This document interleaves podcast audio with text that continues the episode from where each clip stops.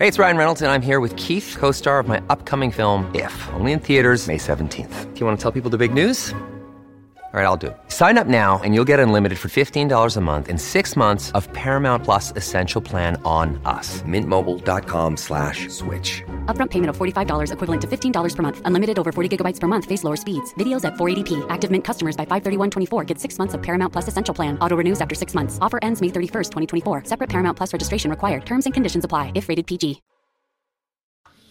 Salve, salve família, bem-vindos a mais um Flow. Eu sou o Igor. Hoje eu vou conversar com Raquel Shirazade. Obrigado por vir aí. Obrigada, Igor, pelo seu convite. Nossa, me sinto honrada.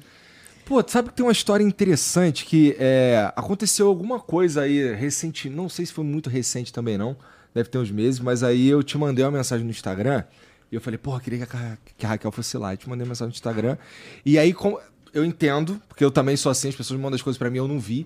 É, mas eu fiquei assim, putz, acho que ela nem viu, pô, não deve querer vir no Flow. Ah, que isso!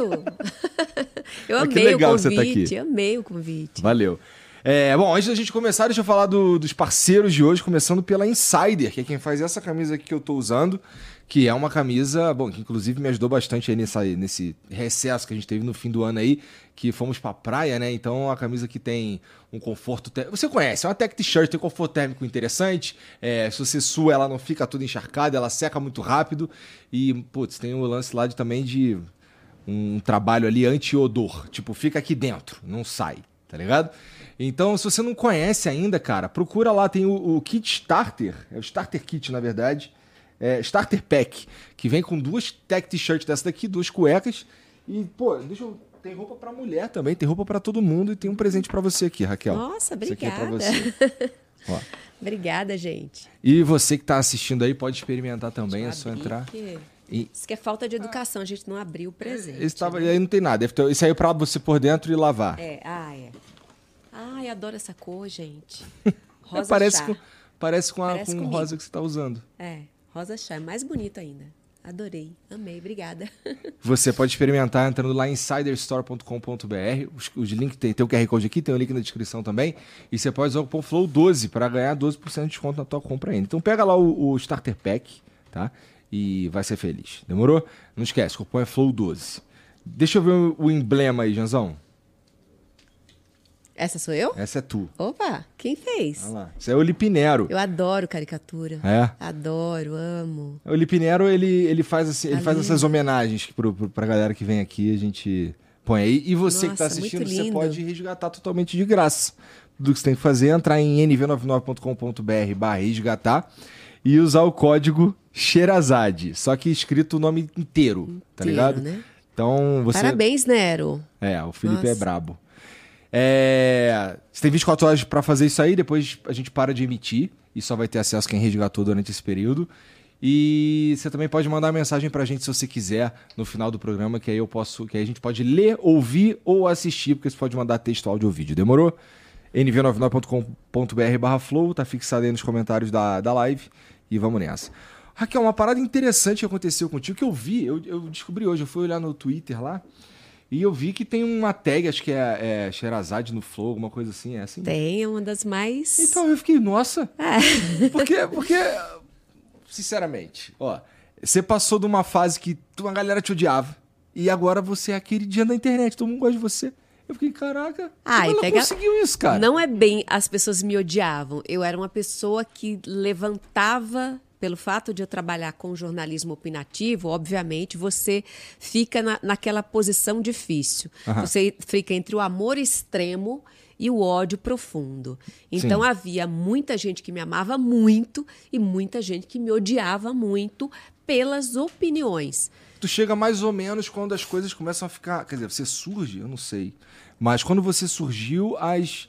as é, com as suas opiniões nos vídeos e tal, as coisas ainda não estavam tão ah, polarizadas e extremas como estão, né? Era um troço mais brando, de certa forma, também, não é? Era um pouco mais brando, mas o país sempre foi um país polarizado, né? Verdade. É, não não, não os chegávamos a, a extremos como chegamos, como o 8 de janeiro, mas éramos já um país é, meio que dividido. E era interessante, eu, eu via, eu via vários, geralmente viralizava as paradas que tu falava. E aí eu falava assim, porra, mas por que, que os caras estão. Ela não tá falando. Ué, parece coerente isso aqui que ela tá falando. É, a maioria das coisas sim eu concordava, sabe? E eu ficava meio chocado, porque como a gente ainda não estava vivendo esse momento das coisas tão é, efervescentes, assim, loucas, é, eu ficava, porra, ela falou nada demais. Ela falou uma parada, um ponto de vista bastante válido. Por que, que as pessoas ficam boladíssimas com isso? E aí, de repente, tem um hashtag no Twitter lá, só tem amor. Eu fiquei, ué. eu, nunca, eu nunca vi isso, assim, no, tu, no Twitter especialmente, fada. né, cara? Como é que pode uma parada dessa? Isso tem a ver com a Fazenda. Tem muito a ver com a Fazenda, sim. É, as pessoas começaram a me ver fora do âmbito político, da opinião política, e começaram a ver a Raquel Sherazade nua e crua, como ela é é, na intimidade, né? Sobre Eu outros acho, assuntos. É, as pessoas gostam de gente de verdade. Quando a gente está num, numa televisão, a gente, de certa forma, a gente interpreta um papel. Ali eu interpretava o papel da Uh, da âncora de um telejornal que trazia as notícias apuradas por outros jornalistas e que tinha um espaço de opinião pessoal e opiniões, claro, elas dividem, elas não unificam, elas dividem. E eu acho que na Fazenda eu pude mostrar uma Raquel, a Raquel, né? Dos bastidores, que eu acho que essa pessoa de carne e osso, que as pessoas é, costumam se identificar mais. Entendo. O lance do. A, eu acho que a, a, a, televisão, a bancada, ela te distancia muito do público, sabe? Tu sentia essa pressão? Sentia, sempre, sempre senti. A forma de você se comunicar, a forma de você é, era, era, era padrão, né? Hoje a coisa está é, agora as coisas estão mais, mais brandas, mas era padrão para a gente né, ter sempre essa postura né, mais sisuda na forma de vestir, na forma de falar. É, a gente também sempre teve uma vida bem discreta. Eu sou uma pessoa muito discreta, muito introspectiva, e eu era ainda mais por causa da profissão. Então, assim, é, isso acabava distanciando mesmo esse afeto é, orgânico do público.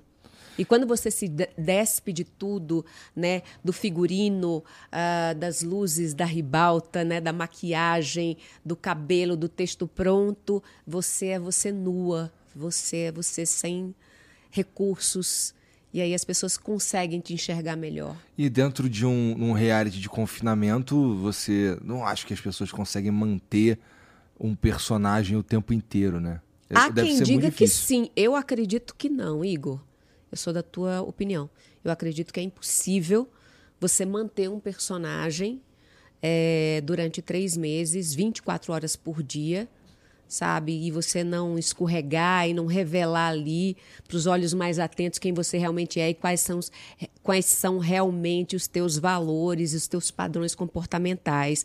Tem gente que falava assim: não, mas isso é só no jogo, porque o jogo é sobre sobrevivência, então você tem um comportamento diferenciado. Gente, o jogo não está em, não tá em jogo a tua sobrevivência, está em jogo dinheiro. Você não vai morrer ali. Ninguém está ali para te matar. Não é, não é matar é. ou morrer. Ali é só o dinheiro que está em jogo. A sobrevivência está aqui fora. Então, eu acho que assim, o comportamento que você tem dentro de um jogo, ele explicita muito os teus valores fora de um jogo. Porque se num jogo, num mero jogo, valendo apenas um milhão e meio, você é capaz de fazer as coisas que você é capaz de fazer, o que dirá aqui fora, na vida real, onde realmente é sobre sobreviver. Faz todo sentido. Então, é por isso que eu, eu acho muito difícil que um cara consiga manter uma máscara por muito tempo. Se bem que tu não ficou muito tempo também, não, né? Não, eu fiquei um mês e meio. ah, um mês e meio é bastante tempo, na verdade. Eu acho. É, foi, foi bastante tempo. Dá pra pirar? Dá. Eu passei, eu passei da fase. Quando completou um, um, um, mês, Igor, eu falei assim: agora eu não saio. Porque eu tinha passado por todas as, as crises.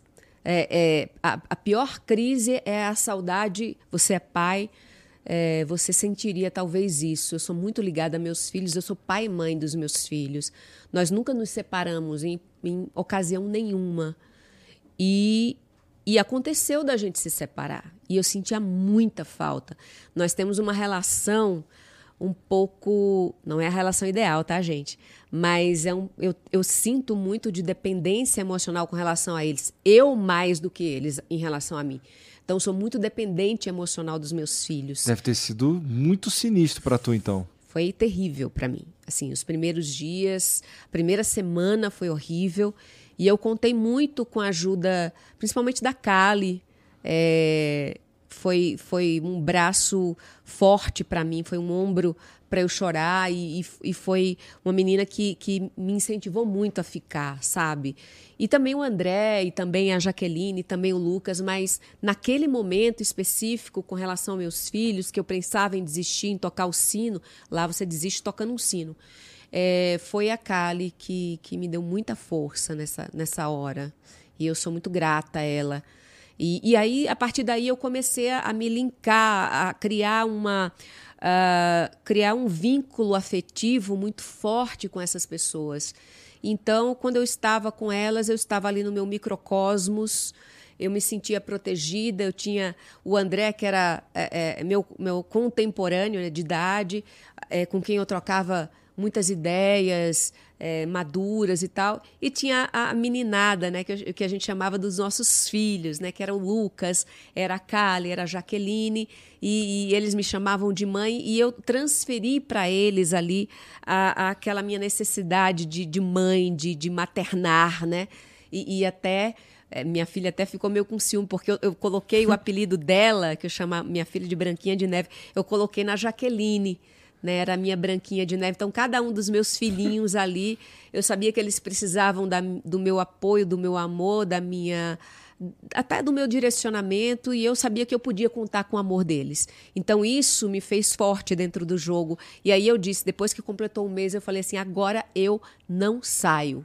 Eu não desisto. Eu saio se o público quiser que eu saia, claro. Mas, desistir, Mas não. eu não desisto, é. Eu estava forte assim quando completou um mês. E é maluco, porque eu fico pensando a, a transformação que foi. Imagina, vamos lá, cinco, seis anos atrás, você estava fazendo uma parada completamente diferente, né? Exato. Ou seja, é, você sai de uma, de uma. Eu vejo porque, assim, como eu, eu, eu, de certa forma, convivo com o Carlos Tramontina, e ele fica falando sobre como era lá na Globo e, e, as paradas, assim, bastante. com bastante regra, que nem você falou, tem todo um padrão. Você não aparece se você não tiver com aquela roupa ali e tudo mais. É... Você mal sorri, né? Pois A verdade é, é, é essa. É, tu, tu, se quando tu erra, tu, putz, tem um protocolo para você lidar. Isso. E tudo mais. Não e... existe leveza no jornalismo. É, não tem, né? E aí, e aí agora ele tá meio que com a gente e numa vibe completamente diferente, que assim, vem para um, pra um ambiente que é oposto quase, né? Que é a internet. É... Tu, se, tu sente, sentiu isso também? Se quer, quer voltar a viver essa vida exclusivamente? Igor, eu sou uma pessoa com o pé no jornalismo e, e, querendo botar o pé no entretenimento. Né? Eu acho que a Fazenda foi a minha decisão de tornar explícito o que eu queria fazer, que eu queria há muito tempo, eu já queria uma transição né, do jornalismo hard news para uma outra coisa, um entretenimento, um entretenimento com entrevista, um entretenimento com informação, mas não uma coisa pesada que era o jornalismo e eu fazia há 20 há 21 anos, há 20, eu, eu faço jornalismo há 23 anos até porque eu sou colunista, eu ainda tenho um vínculo forte com o jornalismo porque eu sou colunista da revista Isto É. Mas eu queria muito fazer essa transição e eu não encontrava quem acreditasse nessa transição. Então, porque as pessoas, as empresas, os empresários sempre me viam como a Raquel da bancada, a uhum. Raquel da política, a Raquel da opinião. Uh, e, eu queria, e eu queria que elas vislumbrassem em mim que não existe só uma Raquel. Existem outros talentos a serem explorados, a serem desenvolvidos. E as pessoas não viam isso, não queriam apostar, né? Então, assim, tá, eu tenho uma cota aqui de jornalista, você, você pertence a essa uhum. cota de jornalistas né? A ter uma cota aqui que é do entretenimento, você não pertence, os mundos não se conectam, não se comunicam. E eu queria muito fazer essa comunicação. Eu já fazia isso quando eu trabalhava no SBT. Eu era uma jornalista que aceitava todos os convites de cross-media. Né? Eu, eu, eu aceitei todos os convites para todos os programas. E você sabe que o SBT é uma emissora é, eminentemente de entretenimento. E então, assim, o jornalismo é fraco, é pouco, é pequeno, mas o entretenimento é gigantesco. Então, eu participei de tudo. Eu participei do Raul Gil, é, eu participei do, do, da Praça é Nossa, foi desenhado um quadro, um esquete para mim, para eu representar lá. Deu ano de atriz na Praça é Nossa. Eu fiz ponta em novela, que eu me realizei, porque eu sou uma atriz frustrada, na verdade. É, eu, eu, eu fui no. Eu fui, tirei chapéu pro Raul Gil, eu participei de Várias vezes, eu participei do De Noite várias vezes, do programa Silvio Santos várias vezes. Então, assim, eu passei por tudo, tudo do entretenimento no SBT. E todas as vezes que eu participava de um programa desse, a gente era vice- vice-campeão. então, assim, era inusitado ver, uma, ver um outro lado da jornalista, levar torta na cara, brincar, representar, rir, é, cantar, sabe? Eu, eu, assim, isso me dava uma ideia de que as pessoas queriam me ver em outros lugares, em outros palcos, mas a emissora não queria apostar. Então, sempre apostou na Raquel, âncora de TV, porque estava certo, em time que tá ganhando não se mexe, e eu fiquei por ali. E, mas assim, aí tu escolheu, aí tu foi pra internet, onde você basicamente pode fazer isso- exatamente o que você falou, que é o. Bom, em outras palavras, o que você quiser, né? Você pode viver ou, ou tentar fazer essa transição de carreira meio que por conta própria e tem espaço pra isso, né? Tem, eu fui muito convidada, Igor, para para fazer podcasts. Eu nunca tive a coragem. Por quê? Ah, não sei. Eu, eu queria fazer uma coisa diferente. Eu achei que havia muitos podcasts, muito bons Ah, eles podcasts. queriam que você apresentasse um podcast. Não, não a televisão. É, Tá. Quando eu saí da TV, eu tive alguns convites para rodar um podcast. Aham. Eu não sei nem se a palavra é essa, rodar um podcast. Fazer um podcast. Pode ser. Né? Mas eu vi que assim, o mercado estava cheio de podcasts, alguns muito bons, como é o caso do Flow. E eu falei assim, bom, o que, que eu vou acrescentar? O que, que eu vou trazer de diferente? E aí fiquei nessa, fiquei de. Então fiquei muito dividida. Eu, eu- as pessoas pediam opinião, e aí eu fazia opinião política. Daqui a pouco eh, as pessoas pediam. eh, eh, eh, eh, como é que chama aquilo? Que você faz um curso pela internet. É, Ah, tá. Não é coach. Um, um infoproduto? Queriam que você vendesse um infoproduto? É, tem um nomezinho que eu me esqueci. Como é que é o nome? Mentoria, mentoria. mentoria. Tá, tá, tá, Trabalhei um ano numa mentoria para um empresário que acabou não, né, é, não, não levando adiante.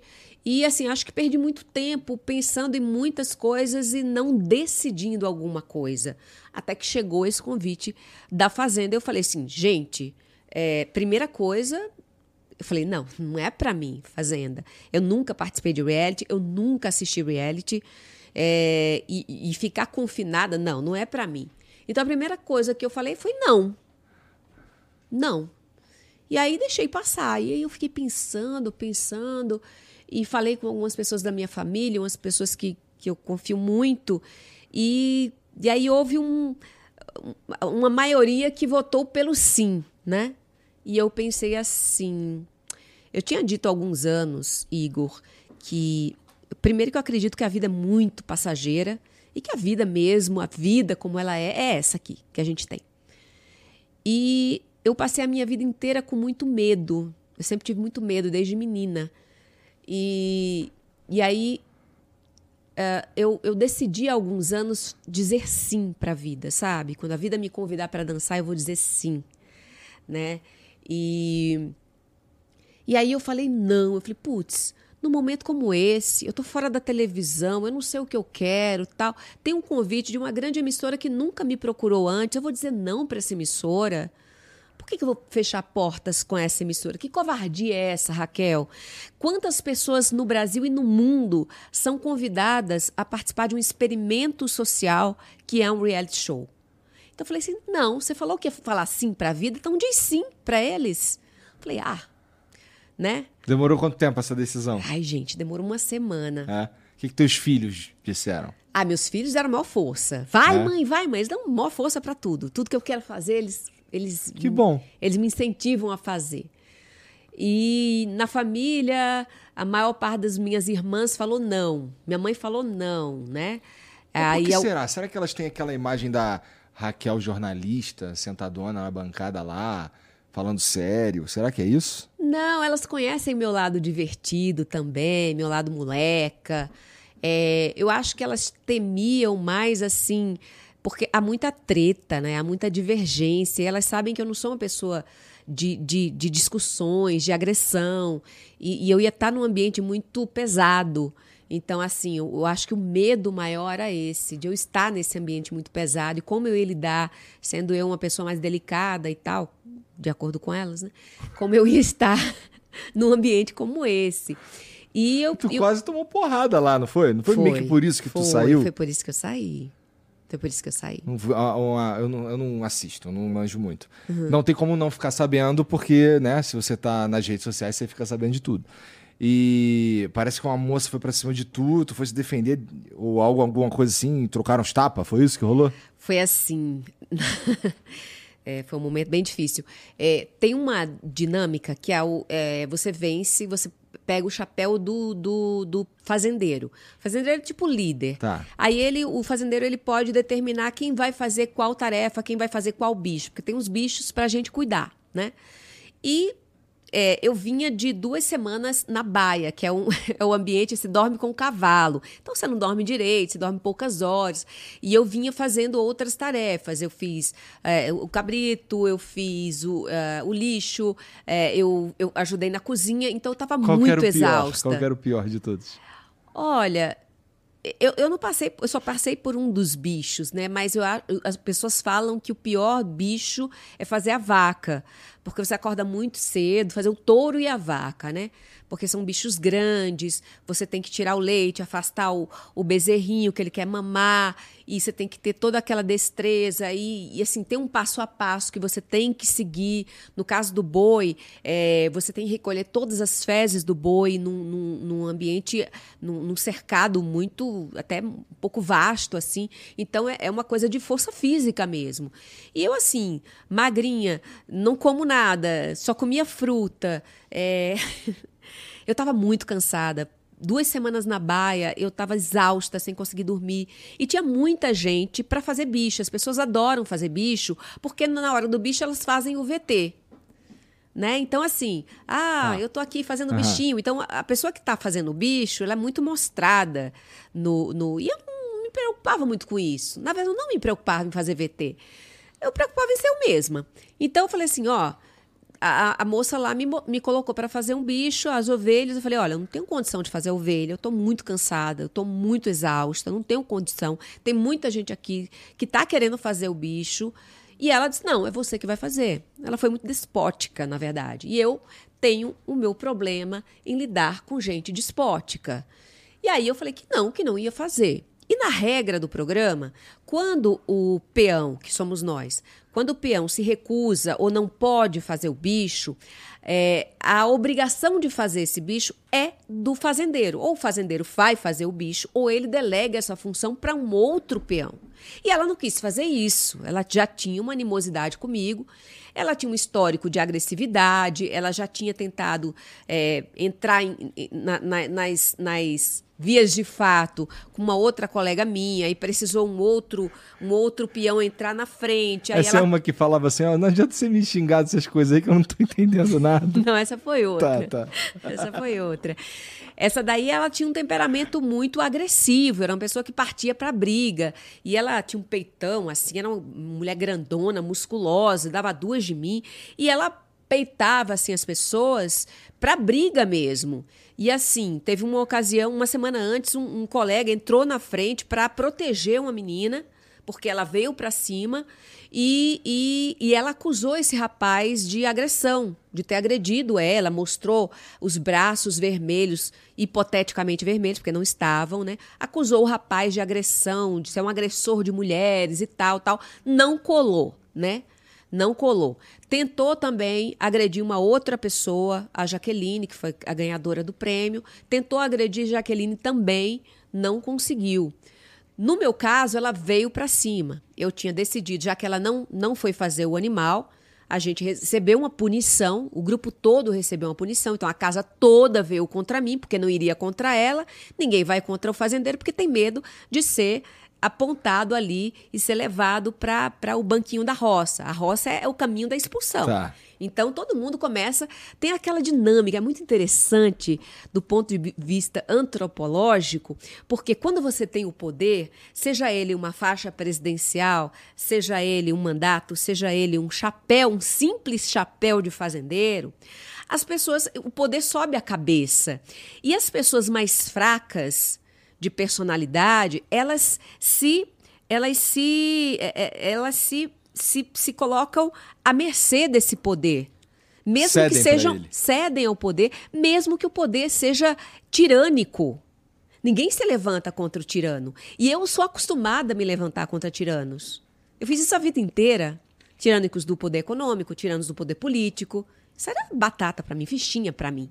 Então me levantei contra ela. Falei, ó, se quiser me colocar na roça, pode colocar. Pode colocar meu nome, que eu não tenho medo de roça.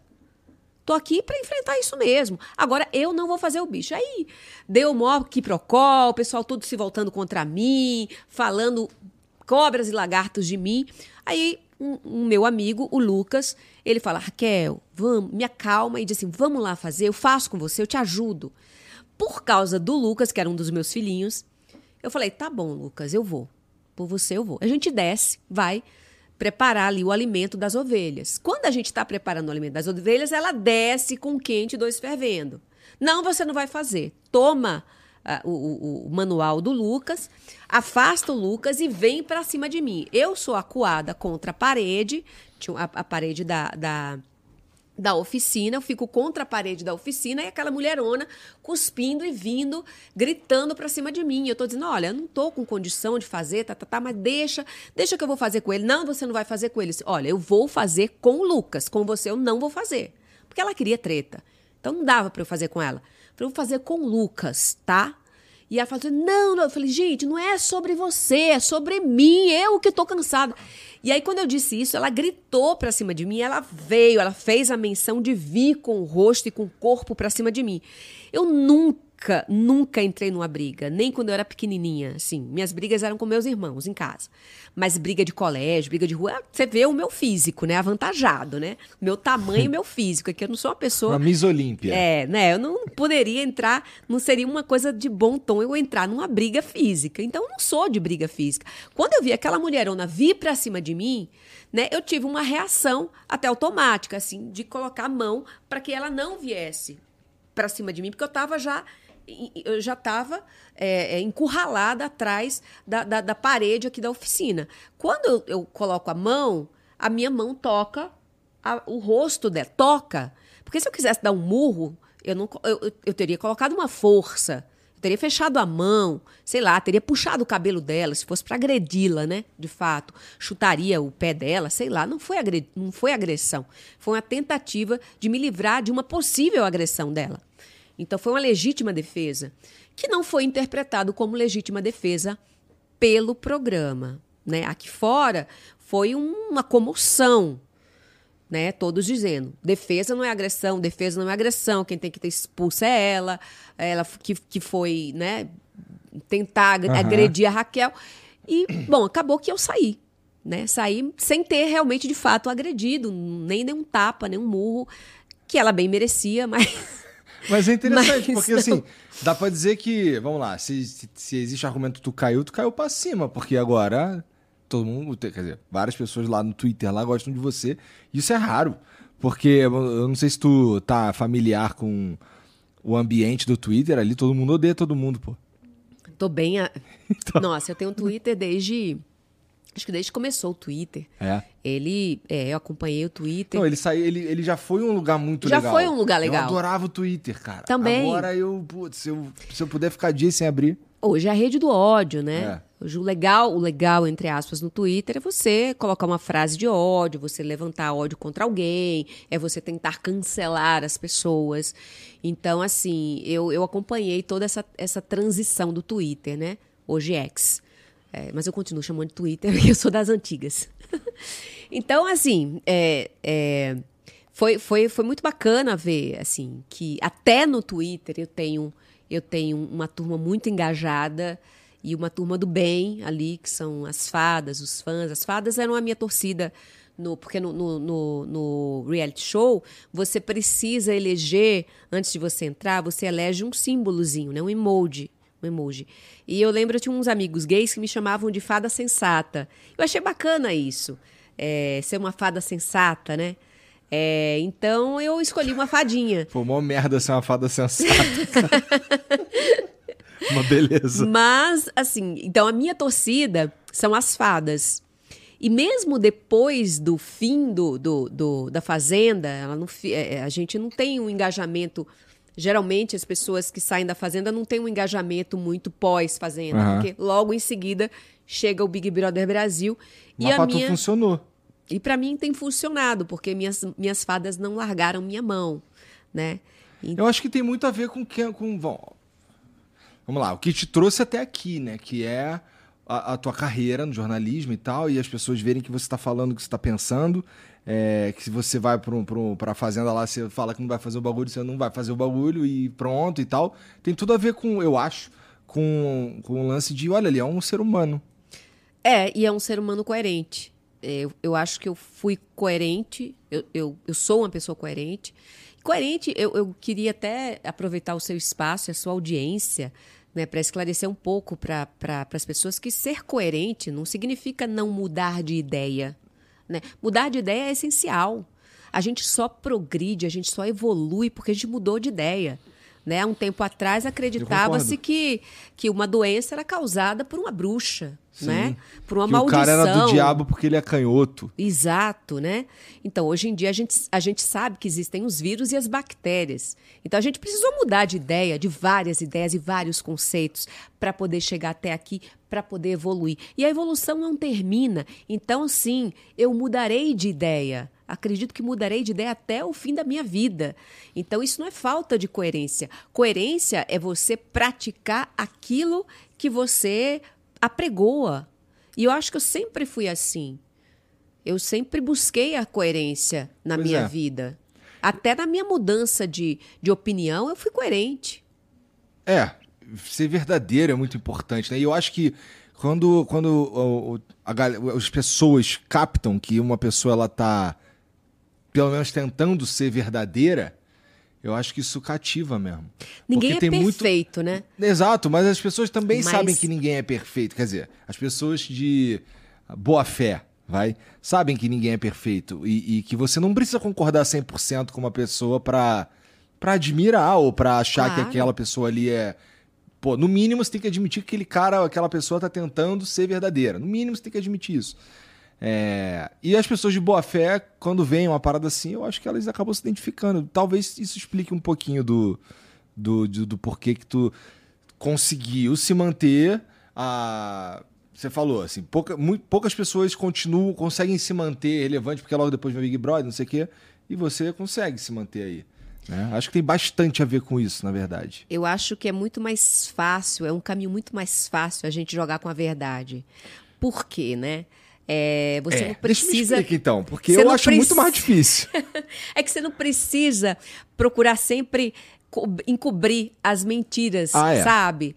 Né? Você tem que fazer um esforço mental muito grande para saber para quem você inventou essa história uhum. e para aquele outro você inventou outra. Então, a, a, coisa mais fácil, quando me perguntaram assim, qual foi a sua estratégia para entrar no programa? Primeiro, não tinha estratégia nenhuma eu entrei até sem, sem equipe, né? As pessoas têm equipes para cuidar das suas redes. Eu entrei sem equipe. Quem tinha as senhas das minhas redes sociais era minha irmã. Então, assim, no, do, no meio do programa, o, o, meu advogado, que é, que é meu grande amigo, ele, ele, ele viu que estava uma coisa louca, né? Que eu tinha ganhado muitos seguidores e que eu precisava de uma equipe para ger, gerenciar aquilo que minha irmã não estava dando conta. Então, assim, para você ver, eu não estava preparada, eu não me preparei assim, eu não procurei saber quem eram as pessoas. Primeiro, porque eu não queria fazer um pré-julgamento. Eu já fui muito vítima de pré-julgamentos ou de julgamentos tortuosos a partir de informações inverídicas, falsas é, ou incompletas que foram divulgadas na internet. Eu sei que meu nome engaja, então falam de mim tudo, uhum. sabe? Do céu ao inferno, as pessoas falam de mim, colocam meu nome, aquilo engaja, dá, dá, dá, dá para você ganhar uns likes ali, e aí você coloca meu nome. Eu tô acostumada com isso né? Acostumada não no. Você já, assim, não é uma novidade. Não é uma novidade, é. né? Não é uma novidade para mim. Mas, assim, eu, eu, eu voltando, eu, eu, entrei totalmente é, é, sem, sem saber onde eu estava pisando, sem saber quem seriam meus, meus adversários no jogo. Porque eu queria conhecer as pessoas dentro do jogo. Eu não queria levar meus preconceitos e isso acho que me levaria a me afastar de pessoas com quem eu poderia me dar muito bem. E foi o que eu fiz. E eu falei assim, gente, eu não preciso de uma máscara social para entrar num reality show. Por quê? Bom, a minha história profissional todo mundo sabe, tá aí. Não é segredo para ninguém, né? Eu não posso fazer nada sem que isso vire é, notícia. Então, assim, não tenho o que esconder na minha vida íntima, por exemplo. Não tem nada do que me envergonhe na minha vida íntima, na minha vida familiar, na minha vida com meus filhos, com meus companheiros, namorados, ex-marido. Não tem nada do que me envergonhar. Então, por que eu vou criar uma Raquel para conquistar o público? Se as pessoas tiverem que gostar de mim, vão gostar dessa Raquel aqui, tá? Assim, sem maquiagem, descabelada, é, sem querer ir pra piscina, com preguiça de ir pra academia, sabe? É, é essa Raquel que não come direito, é, que prefere comer uma fruta, sabe? Que, que dorme muito tarde, que odeia acordar cedo. É essa Raquel que eles vão, precisam conhecer. E eu e essa foi, se, se existe uma estratégia, essa foi a minha estratégia, ser continuar a ser eu mesma. Então eu não tinha essa preocupação, sabe, de interpretar, que eu acho que seria uma, um peso a mais para quem está participando de um reality. Além de todos os pesos, uhum. além de toda a pressão psicológica e tal. Eu não pensava. Eu não pensava no que o público estava pensando aqui fora. Eu não pensava. É, a única coisa que eu pensava era nos meus filhos. E ainda assim eu sabia que eles estavam bem porque estavam com a minha mãe. Mas mesmo assim a saudade era grande. Então a minha única preocupação eram meus filhos nada mais me preocupava. E estar bem ali dentro. Então, quando eu te falei, né, que eu fiz esses amigos, eu fiz essas ligações, né, que eram poucos amigos ali, mas eu me sentia ali segura. E eu falava para eles, olha, se todos vocês saírem, eu vou ficar falando com as paredes, porque eu sou o tipo de pessoa, Igor, que eu não é, eu não me adapto para estar com quem eu não quero. Então tinham comportamentos ali que eu abominava. Então se eu tivesse só, eu preferia estar conversando com os animais, a ter que modificar o meu jeito de ser e de pensar para ser aceita em grupo A, grupo B, grupo C. Eu prefiro ser um lobo solitário do que ser um mais uma mais um boi, mais um boi na boiada, uhum. sabe? Eu não consigo ser boi na boiada. É. Ou eu lidero a boiada, ou eu não consigo ser o boi da boiada. Nesse caso aí, dentro de, uma, de um reality de confinamento, que eu tenho tantas pessoas que são bastante. Vamos dizer que se fosse eu. Várias pessoas que são tão diferentes de mim, com uma história muito diferente, que estão ali porque em algum momento ou fizeram alguma coisa que motivou que fossem convidados para estar ali. Eu acho que no mínimo eu ia querer trocar uma ideia com todo mundo para entender, porque eu, uma coisa que me fascina sempre é por que, que, é tão legal conversar com as pessoas? Porque eu quero entender, porra, o que, que levou eles até ali? Por que, que, por que, que a história de vida deles já aconteceu desse jeito? Isso é uma parada que me move. É... E no teu caso, é... o que, que foi que te fez querer ou o que, que, que, aconteceu para você se, se encontrar numa posição de agora eu tô dando minha opinião aqui sobre as coisas? Ai, tantas coisas, Igor. Foi um, foi um misto, assim. É, eu não estava fazendo nada na televisão. Eu sinto muita falta da televisão, muita ah. falta. Eu fui criada em televisão, né? Eu surgi na televisão, muito embora eu tenha um público forte e muito engajado nas redes sociais. É, e eu me tornei conhecida nacionalmente através da das redes sociais, com um comentário que eu fiz sobre o carnaval, ainda no meu estado. Mas eu, eu sou cria de televisão. Então, estar fora da televisão é algo que me entristece muito. Eu sinto muita falta, eu sinto abstinência de televisão. Então, eu estava fora e é, eu precisava do dinheiro também, né? É, lógico, eu acho que quem entra lá. Tem, tem vários motivos, eu não vou julgar aqui os motivos das pessoas, mas eu acho que o, o, o motivo principal é um milhão e meio de reais. E eu precisava daquele dinheiro, porque eu está, estou né, já fora da televisão, então sem um contrato há três anos. Estou há três anos sem um contrato, me mantendo com dois filhos, sou mãe solo, não tenho ajuda de ninguém. É, tenho uma mãe que eu cuido, que eu ajudo a manter, e um irmão que eu ajudo a manter. É, então ficou pesado, Aham. as economias foram indo embora, dinheiro que não, não, não pinga também não cresce. Então eu vi, poxa, eu preciso desse dinheiro, eu preciso pelo menos ter uma, uma casa para chamar de minha, né? Um, eu- mi- minha intenção era voltar para o meu estado, porque João Pessoa tem um dos é, é, é, o custos de vida mais baixos do Brasil. Então, é falei, legal lá? Eu nunca fui. É muito legal, é muito legal. Agora, para minha profissão, é talvez uma pá de cal. Aham. Mas eu iria fazer outra coisa na minha cidade.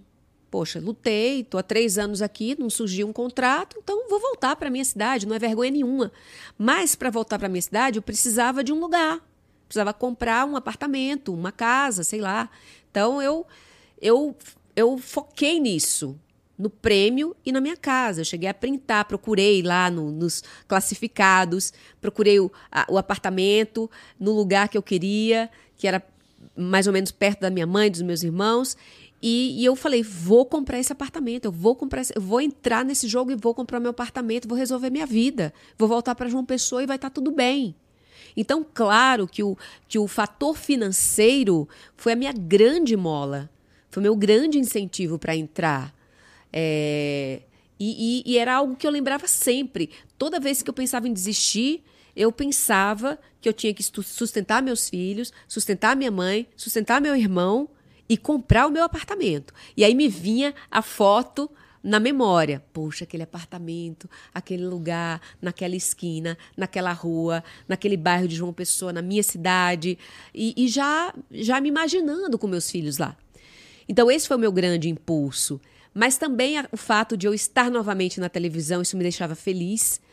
E de ser uma experiência única, inédita. Eu, sou, eu, eu, eu- sou uma pessoa que faz aqueles bucket lists, sabe? Coisas que você quer fazer antes de morrer. Eu penso muito nisso, em coisas que eu quero fazer antes de morrer. Então, essa, eu coloquei assim, poxa, é uma coisa que quase ninguém faz na vida, quase ninguém fez na vida. É. E eu vou fazer isso aí. Então isso me animava também. Mas o, o meu foco era o prêmio de um milhão e meio de reais, sem dúvida. Eu achava que tu tinha ficado chateada com a TV. Não, de jeito nenhum. Eu amo televisão. Eu amo fazer TV.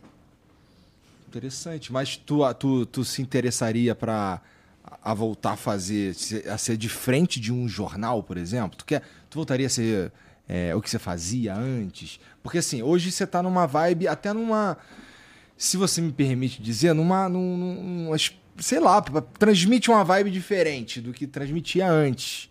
É, isso não é bom nem ruim, é só diferente mesmo. Mas é, é, é- como é muito diferente e você agora e você tá nessa parada de porra rede social não sei o que internet voltar pra TV pra fazer um trabalho como aquele ali eu achava não sei porquê que você tinha ficado ah não tô de bode com isso aí não quero mais fazer isso não cara. Quero vou viver outra parada.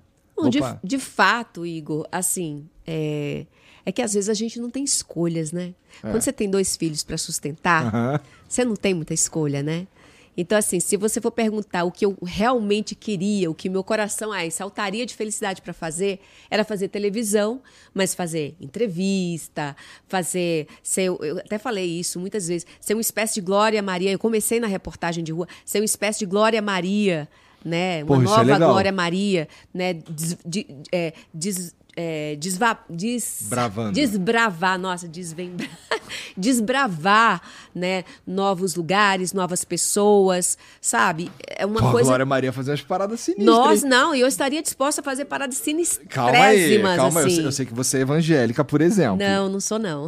Não? A minha família é. Tá bom, então, então tá bom. É porque eu tenho o lance da, da Glória Maria, porra, dela muito louca de maconha no Fantástico, e eu olhando aquilo. eu- Não tinha problema eu fazendo Que pira, que eu, assim, tá aí um bagulho que eu não esperava ver na minha vida. Pois é, contanto E que tivesse um aconteceu. cardiologista do meu lado. Vai que, né? Desce um quiprocó. Não, eu sou uma pessoa que, assim, que isso é legal. eu gosto de eu gosto de desafiar os meus limites pessoais.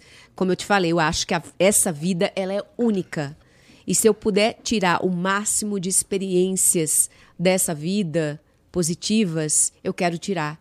Então, assim, eu tenho essa coisa de ter começado na reportagem e eu queria muito conhecer esses novos mundos, essas, essas novas culturas. Eu, eu tenho Nossa, uma é muito fascinação legal. muito grande por isso. Tu gosta de viajar? viajar? Amo viajar, amo viajar. Eu sempre faço caminhos. é, eu nunca viajo com, sabe, com guia turístico. Odeio. Odeio ir para lugares que todo mundo vai. Tá. Eu gosto de chegar em Paris, eu gosto de ir na catacumba. Eu gosto de visi- visitar cemitério. Eu gosto de ir numa praça, entrar numa igreja assim, uma igrejinha que tá cantando um coral. Eu entro lá, olha que bonito esse coral cantando isso, gente. Olha que cemitério bacana, isso é bem antiguinho, né? Pegar um, um trem, me perder, sabe? Como eu fiz em Londres, várias vezes me perdia em Londres, assim, entrava por uma rua, saía pelo outro, pegava o metrô, descia do trem, do, do, do, do- ônibus. Eu gosto disso. Eu gosto de, de me deparar com pessoas diferentes, desafios diferentes. Então, assim, se fosse para fazer o que eu queria, né? Eu queria fazer isso. Mas, se não aparecesse nenhuma nenhuma oportunidade nesse sentido e aparecesse para mim, Raquel, vamos, vamos agora é, apresentar Jornal X. Beleza, eu preciso pagar meus boletos. Né? Eu tenho dois filhos para sustentar e sou sozinha para fazer isso. entendi. Não, eu, achava, eu realmente achava que tinha um, um ranço com a TV. Porque eu lembro que quando tu. Quando tu saiu, assim, do, do SBT na época, assim, eu lembro porque, assim, isso foi muito. Ficou muito grande, porque tinha muita gente defendendo. É, muita gente falando em censura, muita gente citando uns bagulho que o, que o Silvio Santos falou, que eu fiquei, caralho. O Silvio Santos é um cara que ele meio que fala e. E falou e pronto, Ele né? fala, né? Ele fala, né? É. Mas hoje em dia não tem mais isso, né? Assim, antes, antes as grandes celebridades, os grandes nomes da comunicação falavam o que queriam e passavam despercebidos ou assim, havia muita passação de pano, né? Aham. Para certas falas, falas racistas, homofóbicas, falas é, politicamente incorretas. Hoje as pessoas estão mais atentas com relação a isso, o Ministério Público está mais atento com relação a isso. Então hoje ninguém só fala, né? Hoje as pessoas falam e elas respondem judicialmente pelo que elas falam. É. Então, sobre o cara responder. Vamos lá. Eu acho que tem bastante valor no cara que ele fala e depois ele lida com as consequências. Não tô falando que eu concordo com tudo. Mas, pô, por exemplo, o, o fato do Silvio Santos, por exemplo, ele, fala, ele já falou várias paradas que são, tu fica assustado, né? É, o fato dele ter a coragem de falar é um bagulho que eu respeito. Eu falo, caralho, o cara falou Talvez se você mesmo. tivesse uma emissora de televisão e o poder econômico que os, né?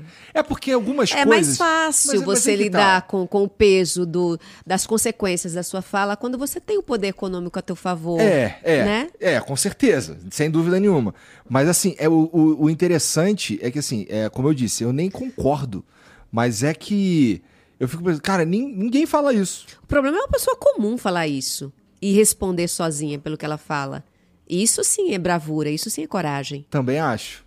Também acho. Pessoa sem um, um- um- sem um sem uma moeda para pagar um advogado, sabe, para pagar uma multa, uma indenização e ainda assim falar e ainda e ainda assim ir contra o poder econômico, os- o poder político e ainda assim falar o que os outros não falam, isso é coragem. Agora, quando você tem, lógico, o poder econômico te, te, te respaldando, o poder político te respaldando, é muito fácil é falar o que fácil. quiser. É fácil. É mesmo. E assim, e, e- e o lance do, da gente ter tantas regras. Isso é uma parada. Porque assim, eu já vi alguns caras que eles estão falando coisas que elas não são um absurdo. Elas são. É, tá falando sobre um ponto de vista de uma, sei lá, uma escolha política X, qualquer que seja. É, o cara ele tá enfrentando um risco de um assédio judicial porque o cara pode encontrar ou procurar algum jeito de tentar tomar um dinheiro do cara que ele só ele tá falando só um ponto de vista, E sabe? há muito isso. Eu já fui vítima de assédio judicial. Então, e aí a gente, a gente fica numa, entra numa posição que é, porra, é, primeiro, é certeza que a gente não tem é, liberdade de expressão, porque mesmo que eu esteja falando a verdade, não é um absurdo, não tô cometendo um crime, não tô fazendo nada, só que o cara ele vai tentar encontrar algum jeito de me atrapalhar, ainda que seja ligando pro meu chefe, ainda que seja fazendo qualquer coisa nesse sentido, para que eu não fale. Então, de fato, o cara que se coloca na posição de falar o que ele pensa, é, sem ser o Silvio Santos, é bastante corajoso. E eu acho que eu tô falando de você, na verdade. É, eu, eu enfrentei sozinha, né? Eu enfrentei. E eu acho que é por isso que muita gente me pedia para para continuar opinando no meu canal, Aham. no YouTube. Eu, gente, quem é que vai pagar os processos judiciais que eu vou ter que enfrentar? Me lembro que é, eu nunca eu nunca fui condenada em nenhum nenhuma ação pelo, pelo pela minha pela minha liberdade de expressão. Eu sempre exerci minha liberdade de expressão com muita responsabilidade. Eu vim da. da eu, eu fui forjada no Poder Judiciário, eu trabalhei desde os 19 anos no Poder Judiciário, trabalhei até os 37 anos no Poder Judiciário. Então, assim, eu passei. é, eu, eu conheço muito do, do, ah, das leis né, do país e, tal. Sempre confiei muito na justiça. Mas sei que a justiça não é infalível, né?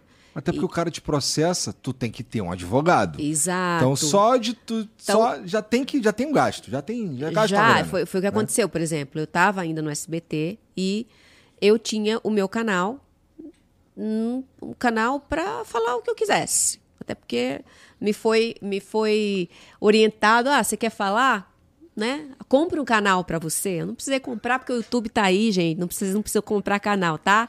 Você que não tem um puto no bolso, você também pode ter um canal, né? Abre o seu YouTube aí e começa a falar. Mas é, acontece o seguinte: quando você vira alvo dos poderosos, aí esquece. Esquece a tua liberdade de expressão. Por quê? Por exemplo, eu falei sobre uma rebelião que aconteceu, ac- acredito que no Amapá, no Pará, no Pará. É, uma, houve um Eu praticamente um genocídio ali dentro, um genocídio social.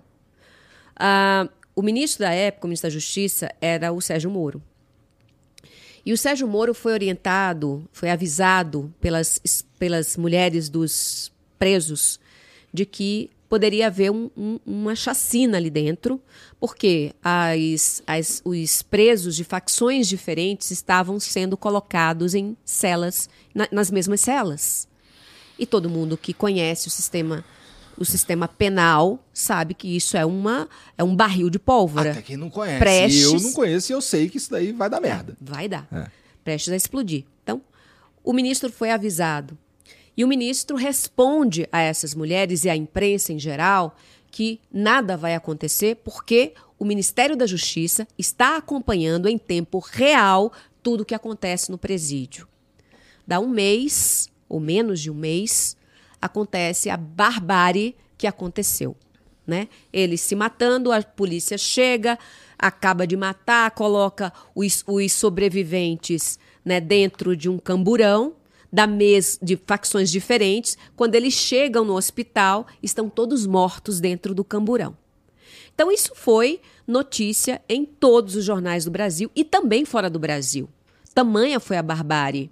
E aí eu faço um comentário e começo a, a, a, a pedir satisfações ao ministro da Justiça, ao senhor Sérgio Moro, que tinha garantido aquelas mulheres e aqueles familiares dos presos de que estava tudo sendo, eh, tudo sendo acompanhado para que nada de mal acontecesse àquelas pessoas que estavam sob a custódia do Estado. O Estado é o grande responsável por aquelas pessoas encarceradas.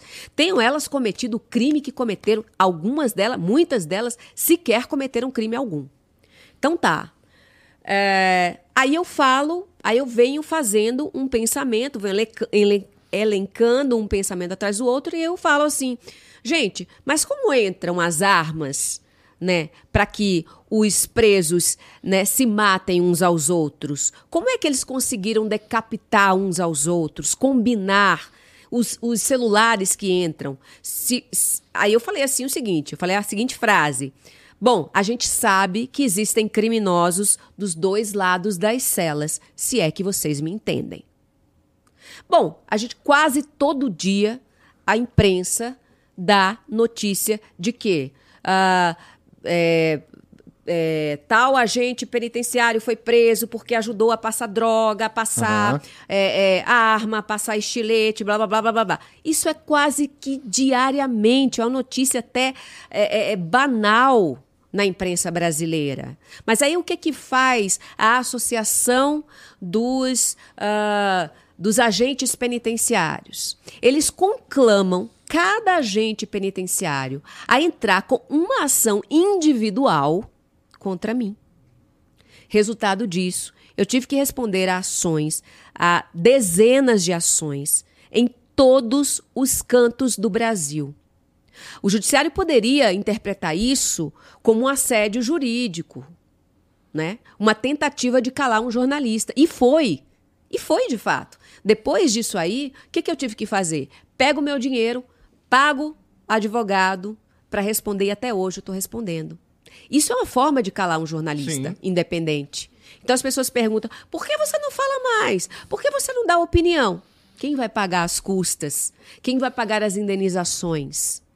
Então, uma grande empresa de comunicação, ela pode te dar esse, essa cobertura. Ela pode te dar, mas ela também pode te virar as costas e te deixar sozinho para responder essas ações, né? E todo e tudo que vem junto com elas, né? É um, é, é um. E é muito eficaz, né? Porque, assim, é o, o jeito que você consegue atingir mais profundamente a vida de uma pessoa que, pô, tá trabalhando todo dia ali pra se virar e tal, é fazer o cara atrapalhar a grana desse cara. Aham. E esse jeito é muito eficiente mesmo. E aí coloca a gente numa posição que é, porra. Como é que faz jornalismo então? A gente é ami- só tem os amigos do rei, só como é que é que faz? É, fica difícil, É. né? Pois é. Vai apresentar um programa mesmo, né? Mas tu não tava fazendo uma parada no, no Kawaii? É assim que fala? Kawaii? É, Kawaii. Kawaii. Kawaii. O Kawaii é, é um, foi patrocinador da Fazenda. Quando eu saí do- da, da Fazenda, fui procurada por eles. Eles são da China. É uma empresa jovem, muito jovem aqui no Brasil. E que está tentando é, abocanhar um mercado Aham. maior. E como eles viram é, acho que eles viram a comoção que foi com a minha saída, então eles me convidaram para comentar a Fazenda num, num programa semanal, numa live semanal. E eu topei. Comentar a minha própria Fazenda era mais fácil, né? Porque ali ficaram os meus amigos. E, e eu nunca escondi para ninguém que, a- que as minhas opiniões sobre os meus amigos seriam completamente parciais. Afinal de contas, eu saí daquele, daquele ambiente, né? Eu tenho, eu sempre tive os meus favoritos, que eram o meu grupo, que era o Pôr do Sol, e não ia esconder, esconder isso para ninguém. Eu não sou hipócrita, então não ia esconder isso para ninguém. E assim foi, acompanhei a Fazenda toda, foi um sucesso. A gente conseguiu a segunda maior audiência do canal. Pô, legal. É, foi bem bacana.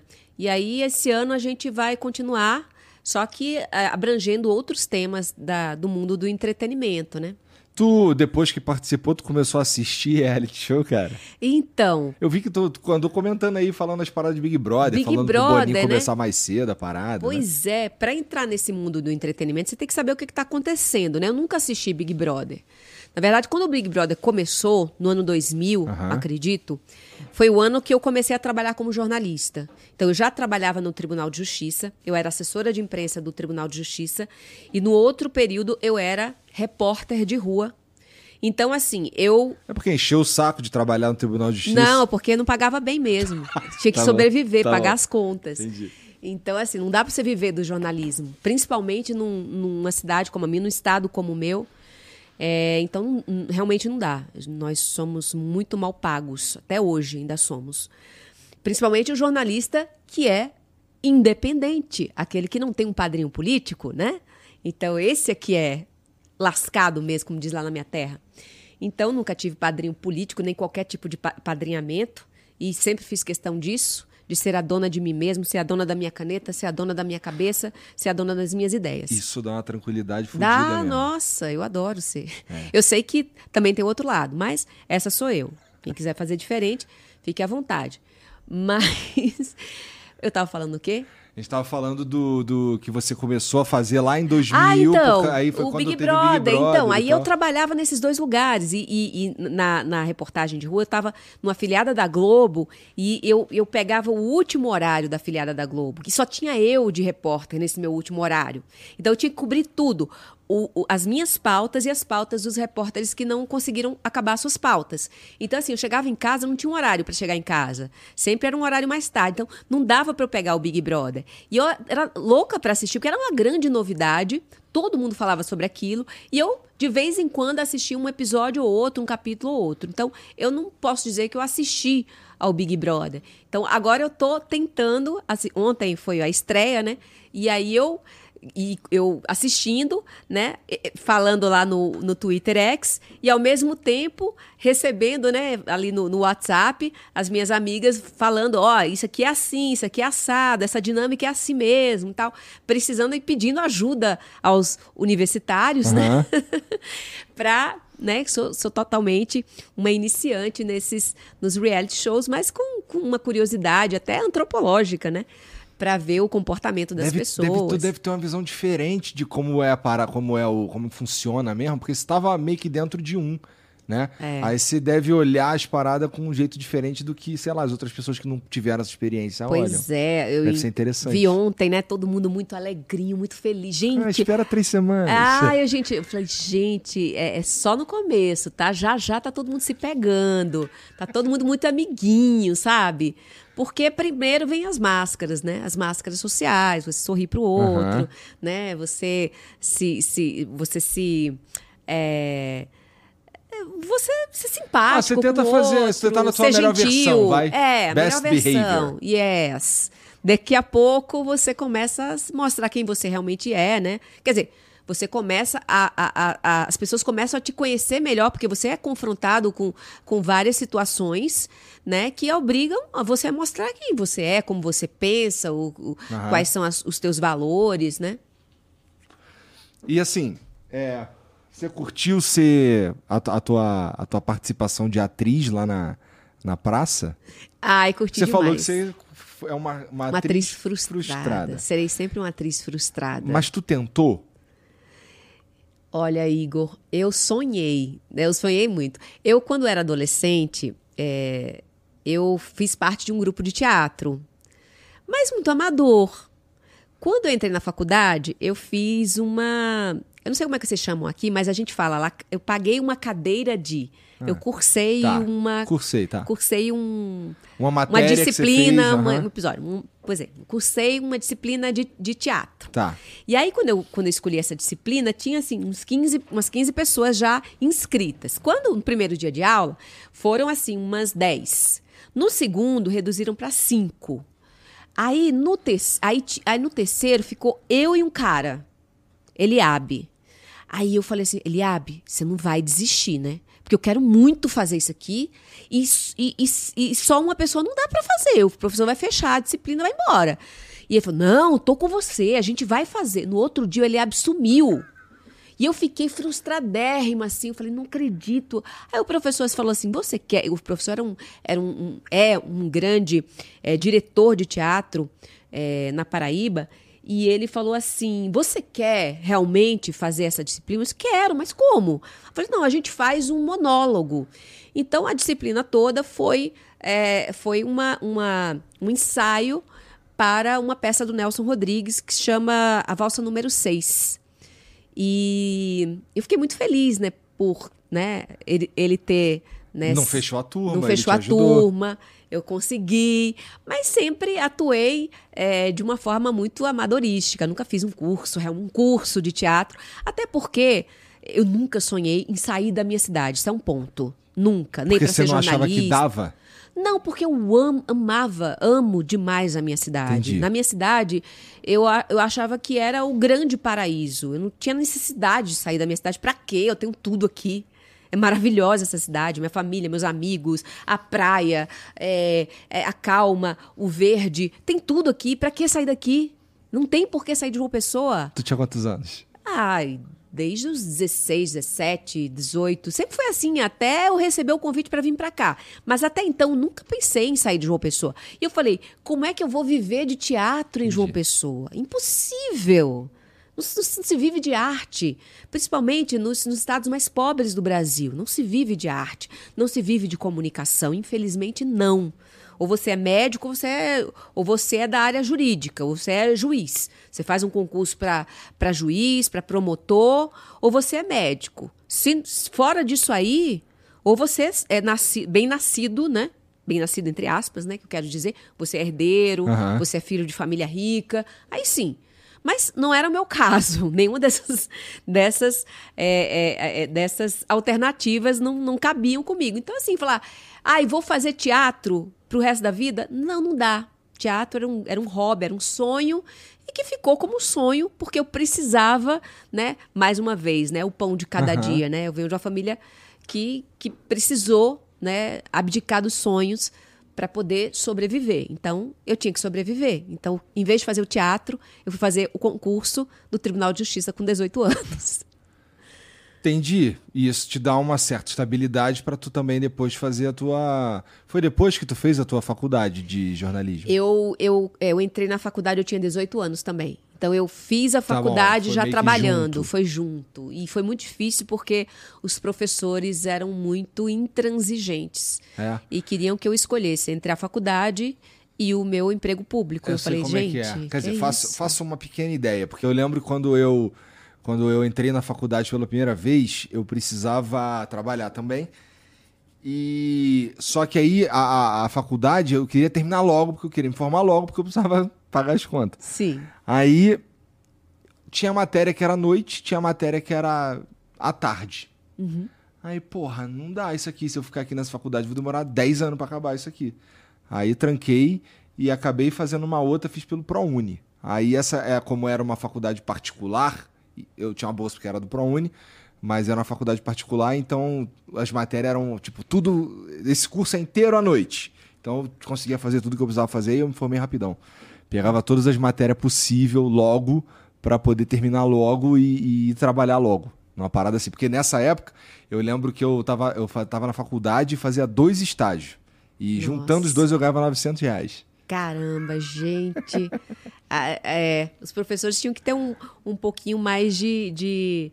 Ah, sei lá, de empatia, né, com o estudante que trabalha, que é, precisa, faculda né? Faculdade, a faculdade pública é foda dizer isso, mas a, a faculdade pública é, não é, não sei como tá hoje, tá? Mas quando eu estava na faculdade não era exatamente os trabalhadores que estavam lá sabe? Era hum. uma outra galera que tava lá. Eu estudei na UF, na Universidade Federal Fluminense, mas eu fiquei um semestre só lá. E o interessante é que lá na faculdade particular era o contrário, os trabalhadores estavam lá, uhum. todos. Tá? É tudo o, é. o, contrário aqui é. no Brasil. Parece que a gente vive num mundo paralelo. Mas no meu curso, eu fiz faculdade é, é, pública, fiz a Universidade Federal da Paraíba, mas o meu curso em particular, como era um curso bem marginalizado, que era o curso de comunicação social, é, então tinha muita gente é, que, que era assim de um, de, um, de um nível social mais baixo. Tá. Uhum. Então, assim, não, tinha, não era um, longe de ser um curso elitizado. É, então, assim, mas mesmo assim. Não era tipo medicina. Não, não era, não era, não era tipo odonto, uhum. direito, sabe? Não. Era um curso para tá. gente ferrada eu fiz, mesmo. Eu fiz letras, eu fiz português e inglês. Então, é, tava lá comigo lá, era esses caras aí. Na federal, era uma galera um pouco diferente. Os caras mais, porra, legalize, não sei o que e tal. Lá, sem sacanagem, nessa que eu estudei à noite, é, todo mundo trabalhava o dia inteiro lá, é. vários pais de família, várias mães de família lá estudando, tinha uma senhorinha. Na minha e... turma, acho que só tinha uma pessoa que trabalhava, que era eu. É? Era só eu. E eu ainda era chamada de Patricinha, você acredita? Ah, de vez em quando eu sou chamado de Playboy também, eu fico até, me dá vontade de rir. É, dá vontade de rir, eu né? Fico, porra. São os estereótipos, as pessoas que né, julgam pelo, o cara olha pelo que vem, foto né? do agora, ele olha uma foto do agora, uhum. imagina um monte de coisa, né? Ele não, ele não procurou saber, ele imagina não, um monte de coisa. Imaginou. E te dá um monte de rótulo e tu uhum. fica, tá bom então, né? Mas aí, tu, mas aí isso que é foda, porque assim, de lá pra cá Ó, talvez você passe por alguma coisa assim. De lá pra cá, os caras te batem pra caramba. No meu caso, os caras me batem pra caramba. Pô, fala que eu fiz um monte de merda, que eu tinha que ter feito isso assim, que tinha que ter feito isso assado, que eu não podia ter feito isso, que não sei o que e tal. E, e, e eu vou fazer o quê? Eu vou ficar respondendo esses caras? Não vou, né? Então, então fica aquela parada ali, fica aquela, aquela parada na internet. Eu chamo esses caras dos coaches do fracasso. São bons nisso, né? Pois é. Eles são tão bons que não conseguiram usar os próprios conselhos para ter sucesso na vida, né? E a gente, com todas as nossas falhas, né, chegamos a um ponto em que, assim, poxa, eu conheci É. o que é sucesso. Sucesso não é.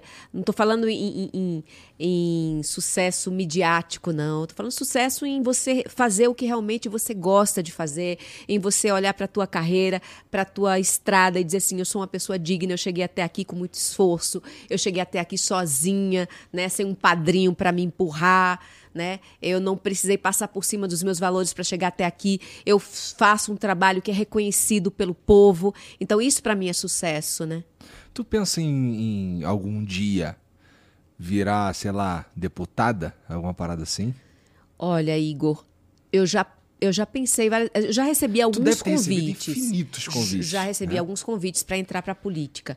Mas eu sei que enquanto houver dentro de mim aquela chama da televisão, aquele amor pela televisão, parada é outra eu vou parada. ficar bem dividida. Dá pra você fazer política também de outro jeito, né? Você não precisa. Vamos lá, no meu caso. No meu caso aqui. É, dá para você fazer política que não é a política partidária, né? É. É. É a política que você também faz Mas, aqui, é. tipo informando as pessoas. Mas não é uma. Não é, tipo, não é uma. Tu não tem vontade. Meu Deus, eu queria muito ser, sei lá, deputada, governadora. Não, não essa vontade que eu tenho com a televisão, com, com, com a televisão em si. É, mas eu, eu, eu tenho, assim. ah, é, eu tenho uma. Eu não sei se é uma dívida social. Não sei se é assim que eu devo pagar essa minha dívida social. Minha dívida social eu procurava pagar no jornalismo. Aham. Eu procurava fazer essa minha política não partidária através do jornalismo. Política também é você informar sobre política, fazer as pessoas olharem para a política com outros olhos, né? Enxergarem o valor da política, não da politicagem, saber é, é, discernir uma coisa da outra. Então, isso eu acho que eu fiz bem nos meus espaços de opinião. É, por mais que eu tenha sido, às vezes, é, mal entendida, ou, ou, muitas vezes as minhas falas foram distorcidas, muitas vezes. Tem uma galera que ainda não sabe- propositadamente, né? Tem uma galera que não sabe até hoje. Conversei com os caras aí falei, pô, a Raquel- vai lá no, no Flow na terça. Aí os caras, porra, a Raquel, puta, eu não sei se ela é de esquerda, não sei se ela é de direita. Fica, caralho, que pira. Eu sou Raquel, gente. Não me coloquem em caixas, por É, cara, favor. não é, eu de eu abomino caixas. Porque, cara, se você compra completamente qualquer ideologia que seja, meio que. Você tá fechado, É. né? Como é que você. Como é que você. Eu realmente acredito naquilo que você falou no começo, que a gente. A gente evolui, pô, e a gente muda de opinião, a gente precisa do contraditório o tempo inteiro. Que senão a gente vai pensar a mesma coisa sempre. E às vezes, talvez isso que você pensa e que você pensou a vida inteira não seja verdade, ou talvez não seja a melhor estratégia, ou só não seja bom de uma maneira geral, ou surgiu algo melhor, que é possível também, Aham. né? Claro. E, pô, como eu vou manter a minha mente fechada pra coisas que elas são comprovadamente melhores, assim? Ou pelo menos eh, se adequam melhor a quem eu sou. Então, ah, eu posso pens- pensar, pensar uma parada. Pô, ó, uma vez eu conversei, eu fiz um programa aqui, tem uns meses, com o Kiko Loureiro. Ele é um guitarrista muito sinistro. Tava no, no Megadeth até outro dia e saiu. E aí acabou o programa, a gente conversou bastante sobre música, não sei o que, guitarra. Acabou o programa, a gente foi conversando de outras paradas.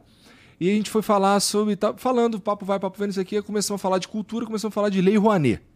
E aí eu falei pra ele, cara, é, eu acho que a Lei Rouanet tinha que ser completamente diferente, porque ela acho que ela tinha que ser assim, assado, não sei o que, não sei o que. Aí ele, cara, mas pensa nisso, nisso, nisso, pensa nisso, isso aqui, cultura como, como é, exportar cultura, a Lei Rouanet como uma ferramenta pra exportar nossa cultura, que nem outros países fazem, que nem a Coreia do Sul faz com muito sucesso e tal. E eu fiquei pensando naquilo e eu mudei de opinião, sabe? Sim. E eu não, qual que é o problema disso? Na verdade, na minha, assim, para mim, eu acho que eu tenho uma agora uma compreensão mais ampla a partir de uma conversa com alguém que discordava de mim, sabe? E de Sim, quem eu sim. discordava. Porra, isso é sensacional, isso é o segredo da vida, eu acho. sabe? É assim que você melhora, assim que você vira um ser humano, sei lá, um pouco mais menos ignorante. É, A gente tem que Né? furar bolhas, né? Eu, eu sempre gostei muito de falar com gente muito diferente de mim. Eu, eu gosto de andar com gente muito diferente de mim.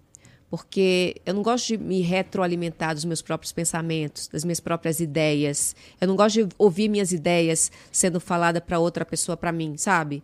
Alguém, é um eco do meu pensamento. Eu acho que eu vou diminuir. Eu acho que eu vou involuir se eu só ouvir os ecos do que eu penso, dos meus valores, eh, das minhas verdades. Então eu quero, eu quero encontrar a verdade do outro também.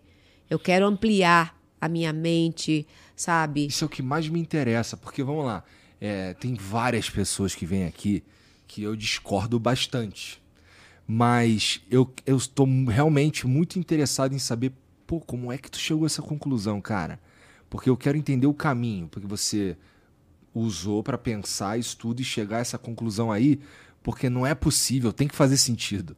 Eu te considero um cara inteligente, por exemplo, um cara X. Eu te considero um cara inteligente. Como é que você chegou a essa conclusão, cara? Sim. E geral, e qu- quase sempre é interessante mesmo. né? Tu fica, cara, esse aqui é, é um ponto de vista válido, assim. Continuo. Às vezes eu, tá, eu vou pensar. Às vezes eu, putz, cara, continuo sem concordar. E às vezes é, putz, faz todo sentido, cara. Acho que é melhor eu pensar. Várias vezes eu tô falando aqui uma parada, construindo um pensamento, não sei o que, não sei o que, defendendo um ponto. Até que chega uma hora que eu penso, eu, eu penso em alguma coisa que eu faço que é o contrário do que eu tô falando. Cara, ó, família, ó. Esquece do que eu falei, porque, ó, mano, falei merda, eu faço assim, assim, assim. Então, essa que faz sentido que os caras ajam dessa maneira. E é muito importante que a gente seja capaz de trocar ideia com quem é diferente, o que hoje em dia tem se tornado cada vez mais difícil. Mais difícil. Porque o cara. É, a própria maneira como as redes sociais funcionam, né? Elas te entregam os- coisas o que você. logaritmo, né? O famoso logaritmo, né? Alga... Algoritmo. Algoritmo. É. Algoritmo. Ele, ele, ele vai te alimentando com coisa que ele supõe que você gosta, Uhum. né? E, porra, você só vai, vai ficar nesse lugar que você falou, que é o eco do teu pensamento o tempo inteiro. É a tua bolha, e tem né? uma outra coisa que é pior ainda. É repetir o que alguém pensou, sem pensar. Então, assim, você é o meu guru. Sim. Então, tudo que a Raquel falar, eu vou pensar igual. Porque eu gosto da Raquel e eu vou repetir o que ela fala. Sim. Cara, eu, eu es- es- espero que ninguém sinta isso por mim, porque é, tira. Bom.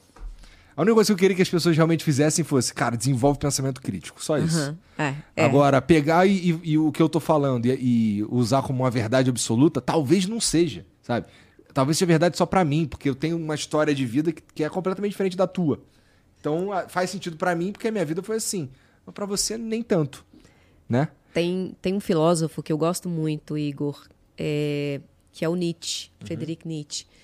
E eu adoro praticamente tudo que ele escreve, né? Mas o que ele escreve sobre mulheres é abominável, né?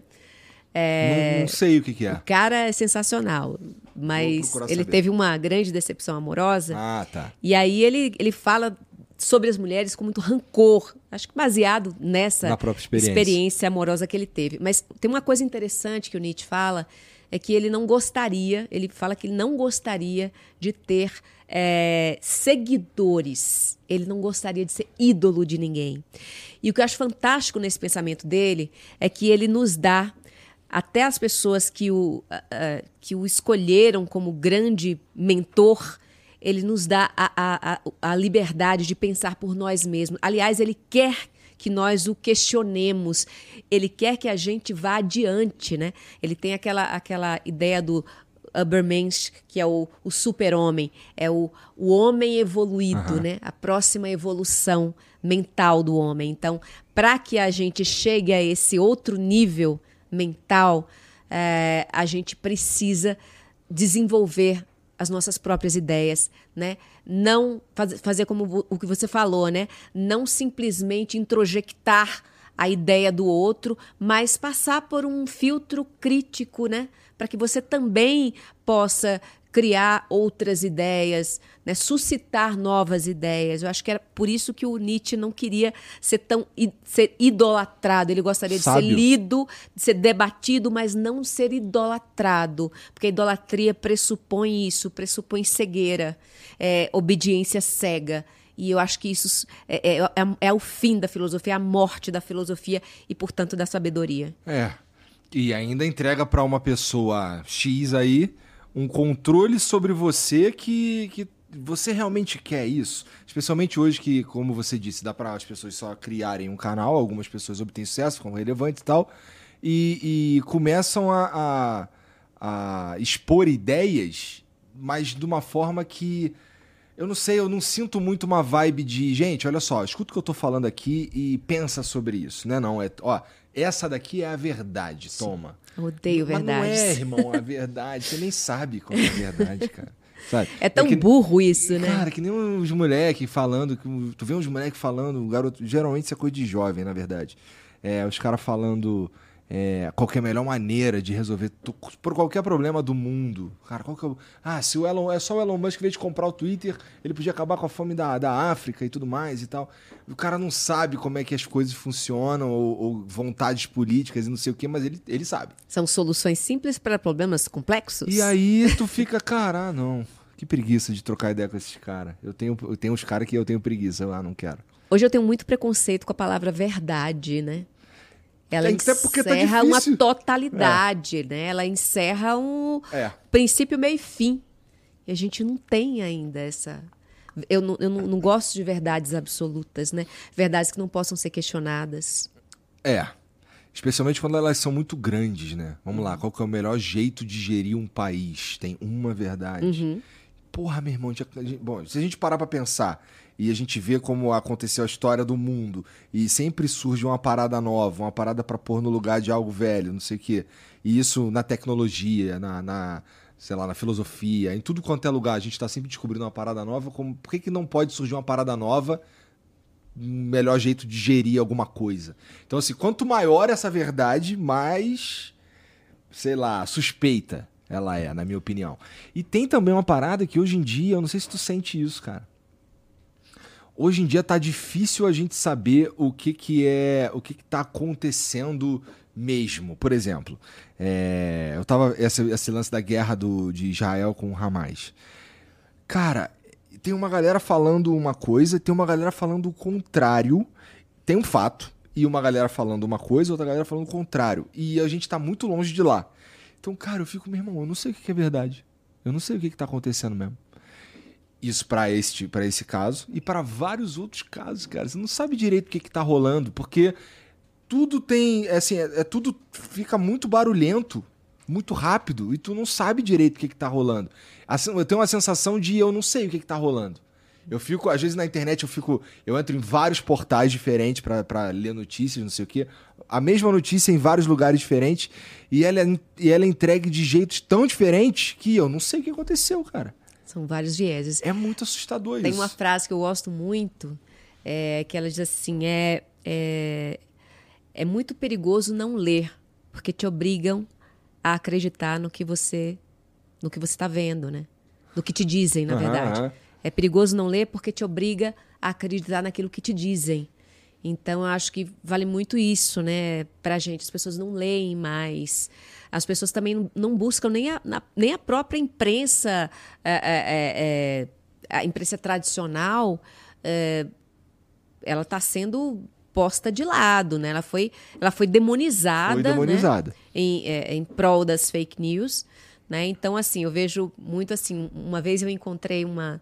Eu estava num shopping, num, num shopping até de, um, de uma região rica aqui de São Paulo, e veio uma senhora falar comigo, bem apessoada, né? Bem, bem vestida. A gente via que ela era de, uma, de um nível social mais abastado. E ela falou para mim: Ah, Raquel, eu gosto tanto de você e tal, tal.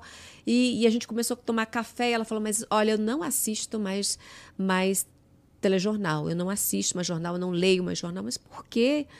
Aí eu falei: Não, porque é tudo mentira. Agora eu só me informo pela internet. Ou seja, a pessoa ela só quer ouvir a confirmação daquilo que ela acredita. Isso é muito perigoso.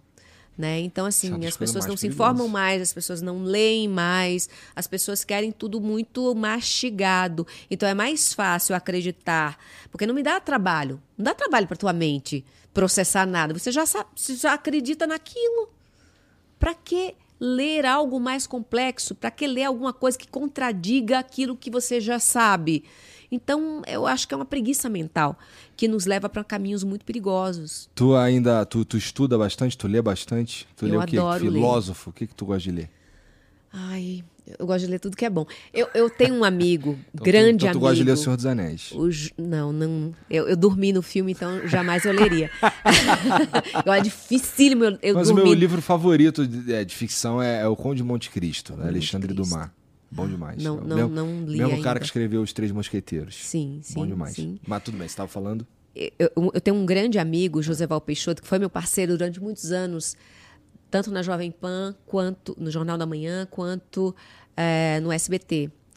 E, e o Joseval também é outro leitor, leitor eh, quanto mais, e ele hum, e eu falando para ele, assim, "Jo- Joseval, você tem uma, uma biblioteca linda na casa dele, tem uma biblioteca imensa assim. Ele falou assim, Raquel, a coisa mais triste que eu sinto é saber que eu, que eu vou morrer e não vou conseguir ler todos os livros da minha biblioteca. Aí eu falei, poxa, Joseval, eu também tenho essa angústia. Tem tanto filme que eu gostaria de assistir, tem tanto livro que eu gostaria de ler, mas eu sei que não tenho tempo. E ele falou assim, "Va- é, é, comece pelos clássicos. Então, assim, nem os clássicos. A gente vai viver, vou morrer, vou encarnar 10 mil vezes não vou conseguir ler todos os clássicos. Mas então eu segui à risca o conselho do Joseval.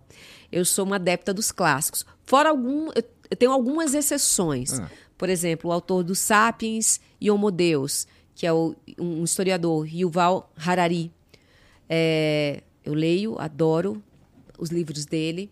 Tem um autor que é um psiquiatra que escreveu Quando Nietzsche Chorou, que é um best-seller dele, mas ele sempre escreve sobre os filósofos ou sobre a profissão da psiquiatria, porque ele é um psiquiatra, é o Irving D. Yalom, que é ex- exatamente o livro que eu estou lendo hoje, que é Mentiras no Divã.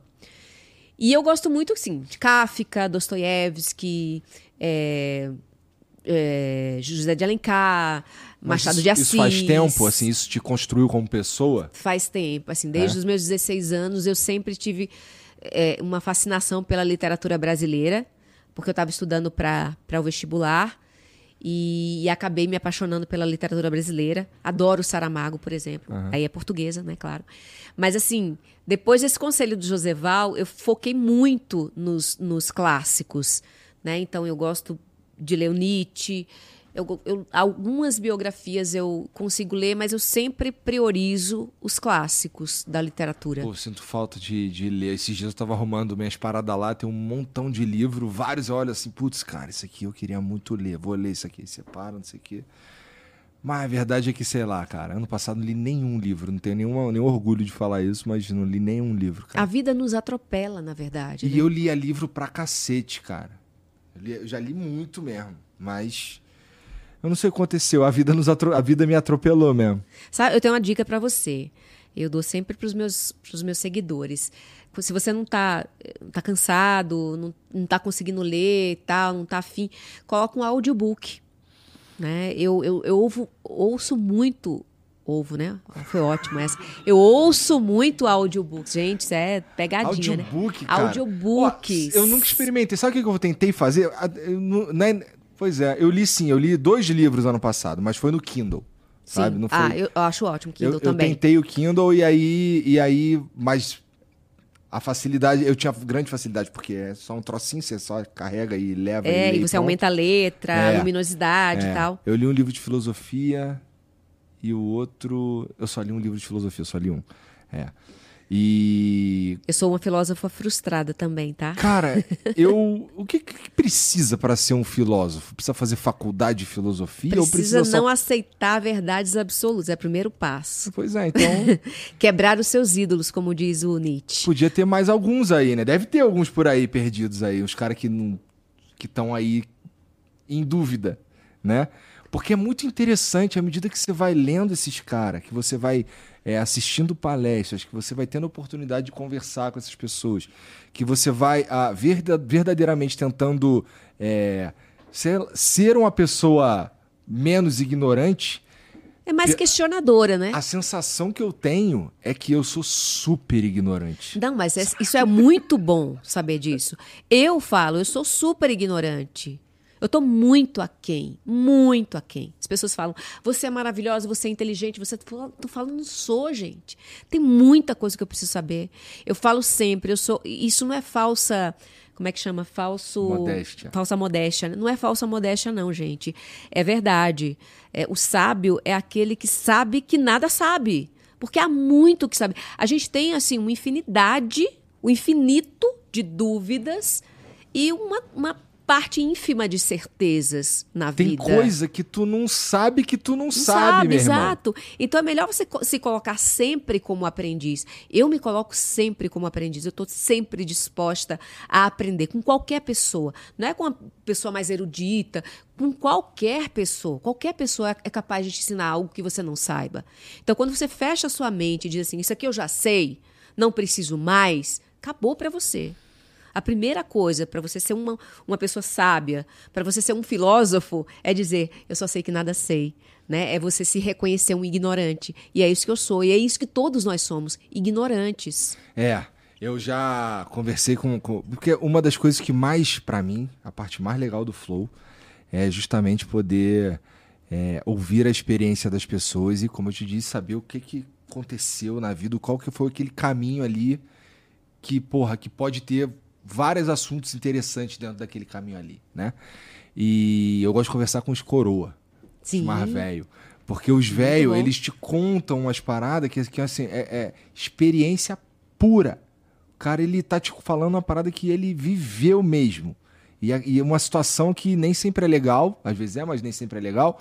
E uma situação que também não é exatamente. Muitas delas não são exatamente raras. Então, é, é os, os velhos têm muita coisa legal para passar, cara. Muito. Eu adoro conversar com velho. Eu também. Adoro. Eu, meu pai vem na minha casa, eu fico conversando com meu pai, trocando ideia sobre uns bagulho aí.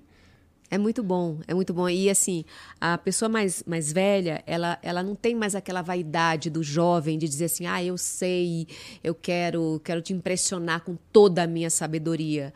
Né? Ele já tem a humildade de saber assim, passei por muita que coisa. Ele não sabe não mesmo, sabe né? Pene, é, sabe? É. Sabe pene. Mas ele vai, ele tem ainda aquela coisa de te ensinar, de te ajudar, de te, de, sei lá, deixar um legado que é que é também da, da, da a, a, a, de você se questionar também. Isso é um, acho que é um legado que os mais velhos nos deixam também, se questionar, Aham. não ter, não ter muito apego às suas verdades, ao que você já sabe, né? Ser mais desapegado com o que você já sabe e ir em busca do que você ainda não sabe. Teus filhos estão no ensino médio? É, minha filha passou agora para o vestibular. Ela vai começar Vai esse ano arquitetura. Ninguém quer, ninguém quer ser jornalista. Graças a ninguém- Deus, não. Ô, profissão difícil, meu Deus do E o céu. que, que eles estão achando desse lance da. Caraca, minha mãe tá na internet agora, meu irmão. Olha lá. Minha mãe levantou uma hashtag no Twitter. O que eles acham disso? Não, eu vinha pra cá e minha, minha filha, ela tinha saído, ela não sabia pra onde eu ia, nem, nem sabia. Ela saiu antes de mim, ela falou assim: mãe, você tá no Flow? Aí eu falei: vou, minha filha. Você já começou o pessoal que tá querendo o link? Quer dizer, ela, ela já sabia antes, né? Eu não falei pra ela, mas já sabia que eu tava no Flow. Então, assim, eu acho barato. Eles, eles têm muito orgulho é da meio mãe que que o contrário, têm, né? porque assim, geralmente é, é, é a galera daquela faixa etária ali que tá mesmo surgindo na internet, né? Você chegou, você é meio que a mãe deles. Então você chegou num momento diferente e deve ser meio chocante. As minhas filhas não gostam muito, não. A parte legal pra elas é que é, os caras que. as- os criadores de conteúdo que elas gostam, eu conheço todos. Aí, Ah. é, pô, manda um vídeo aí pra minha filha aqui, não sei o que. Elas, com, aí elas Que barato. Mas tirando isso, elas não acham muito maneiro, não. Papai, você trabalha muito. É, meu- meus filhos são assim, não são muito ligados na internet, não. Que bom. É, eu, eu nasci, assim, eu, eu, eu conheci o nascimento da internet, né? É, desde a época do ICQ, sabe? Do Mirk. O ICQ é, fazia que era sala de oh, oh, bate... Era, o oh, oh. É. era o ICQ. Ixi, chega a dar um... O tempo da internet de escada. Então, assim, eu, eu acompanhei essa evolução da internet Tu no Brasil. Orkut? Tive Orkut. Não era muito. Não era muito assídua no Orkut, mas eu gostava mais das salas de bate-papo, assim, Ah. de trocar uma ideia. Gostava muito do Twitter no Bate-papo começo. da UOL, Raquel? Da UOL. acho Daí tu usava era que do Mirk. Era, um, era um chamado Mirk. Tá. Não sei se você lembra. Mirk, eu não, eu não sabia usar o Mirk. Então, eu usava o Mirk. E tinha uma sala de bate-papo que era Jampa, que era. Jampa é o apelido da minha cidade, João Pessoa. Então eu entrava sempre no Jampa. Entendi, sim, a galera se encontrava online ali. encontrava online lá. E era muito bacana. Então, assim, eu sempre acompanhei essa coisa da internet. Eu sou muito Só online. porque era gostosa, né? É, Era muito bom. Mas eu ainda sou um pouco é, analógica também. Eu sou meio a meio, sabe? Duvido, tu escuta CD? CD, É. tenho, tenho vários CDs em casa. Minha filha que está escutando meus CDs agora. E eu ganhei das minhas fãs, você não vai, você não vai acreditar. Eu ganhei uma radiola. Você nem era nascido. É. Eu não sei o que é uma radiola. Radiola é um toca-discos. Tá, de é uma vinil. vitrola. É uma vitrola. Então, eu ganhei uma radiola. E elas me mandaram um disco do Iron Maiden, que era a minha banda favorita. Qual o disco? Elas mandaram é, Killers pra mim. E eu, quando elas mandaram a radiola, eu não tinha mandado o disco ainda. E eu tenho um disco de uma outra fã que já tinha mandado há um tempão, que era o Maneiro. Somewhere in Time, que é um super disco deles. Quando chegou a radiola, eu falei, gente, eu não acredito. E eu fiquei tão eufórica, tão eufórica com, aquilo, com aquela coisa, que eu liguei. é Me remete muito à minha infância. Então eu liguei, e aí eu lembrei que só tinha um disco na minha vida. Todos os discos eu tinha dado, né? Quando chegou o CD, eu dei todos os discos que meu pai tinha me dado. Então eu coloquei o disco pra tocar e só aquele barulhinho da agulha, Aham. né? Tentando ler ali a trilha. Eu me arrepiei todo, me deu vontade de chorar. Quando começou a tocar a música, me deu vontade de chorar. De tanta emoção. Minha filha, outro dia, eu tenho, uma, eu tenho uma de 9 e uma que vai fazer 11. É, Outro dia a gente tava no carro, não sei o que, a gente passou, aí tinha uns discos assim numa loja. E ela, papai, pra que que serve aquilo ali? Meu filho, dava- a gente ouvia música nisso daí, mas como que eu ouvia música nisso daí? Por isso onde?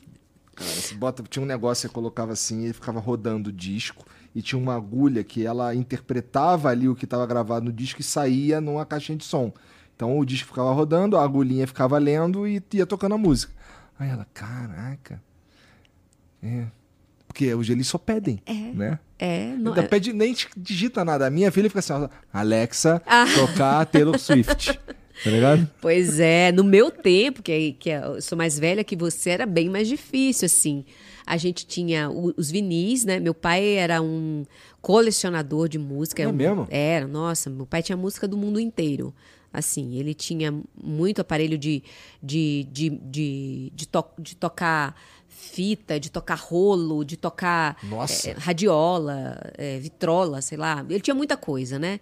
Toca fita também, de última geração. Então ele era. O hobby dele, a vida dele era música.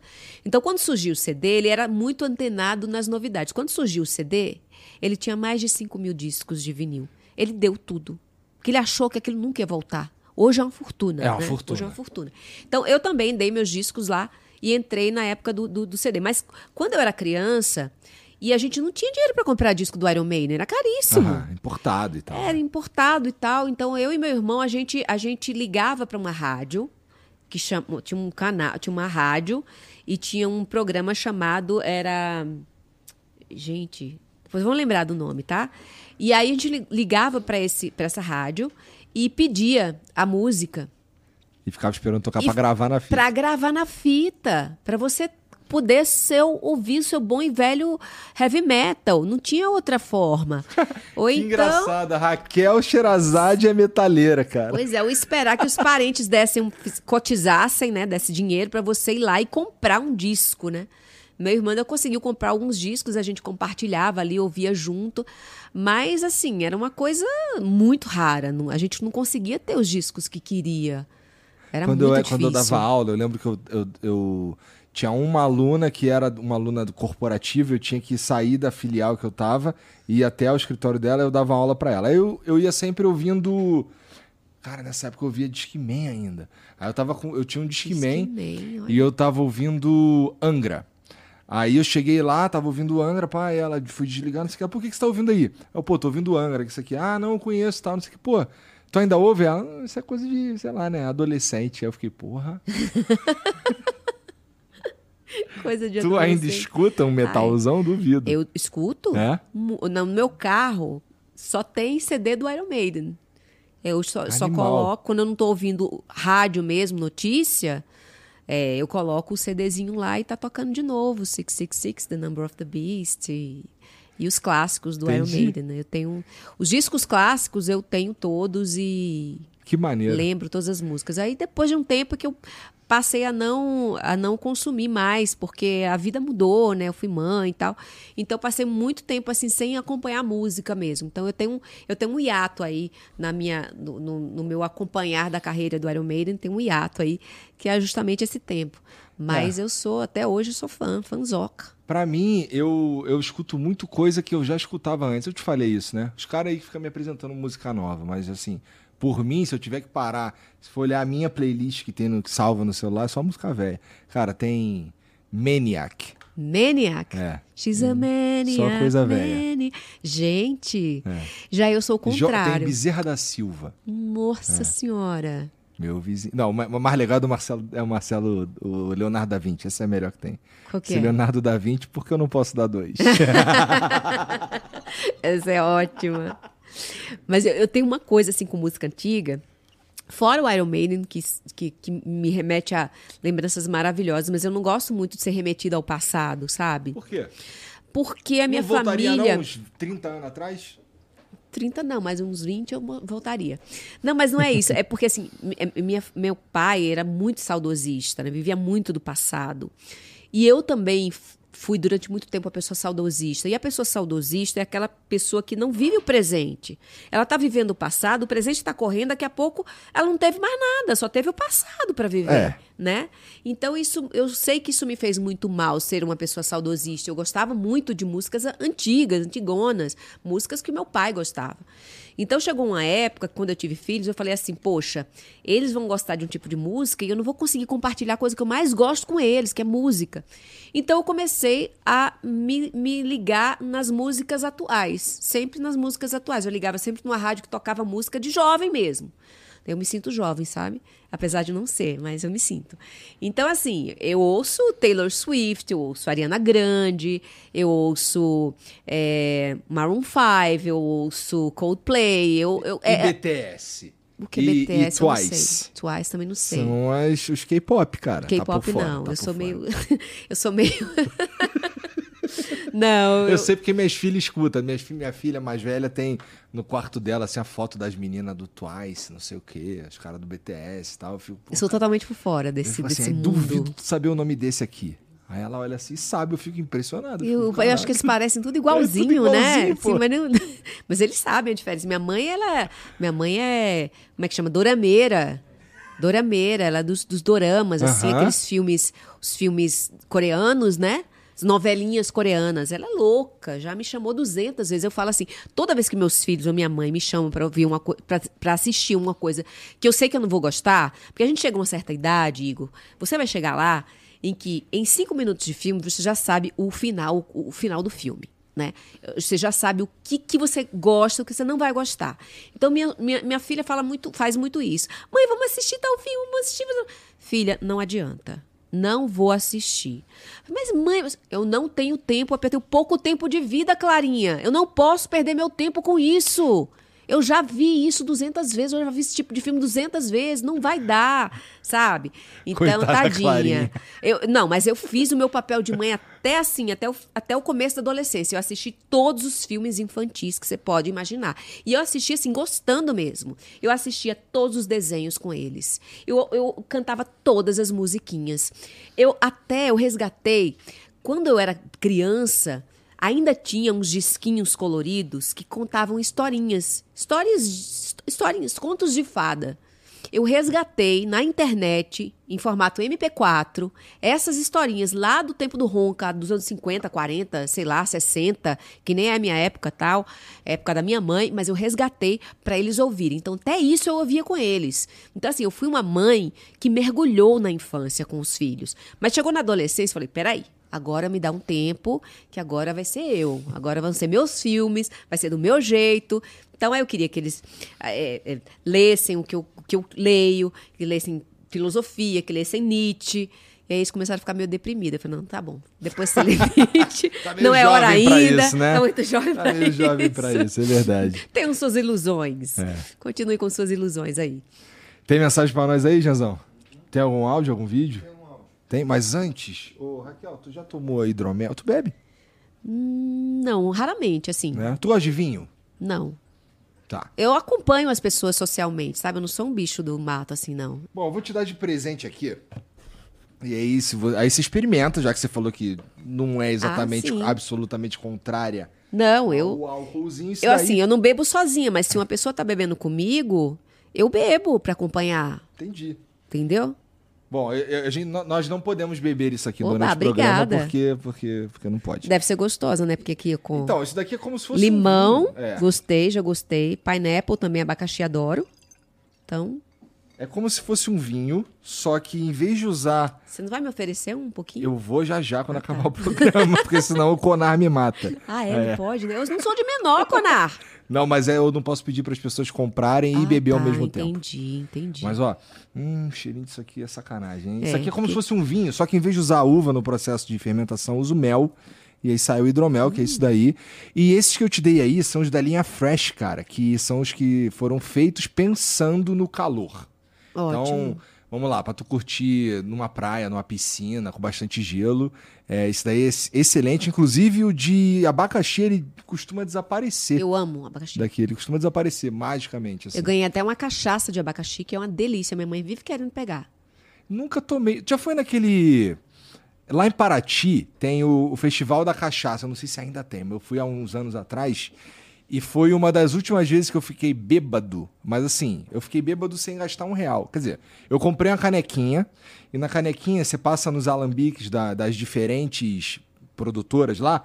E você vai experimentando. Um pouquinho. Um pouquinho. Tipo aquele copinho onde você, você- você- né, do- do, refrigerante que você sai Isso, colocando. é. Só que, é- só que é uma canequinha e é um pouquinho. Só que é um pouquinho de um montão de, de, de alambique.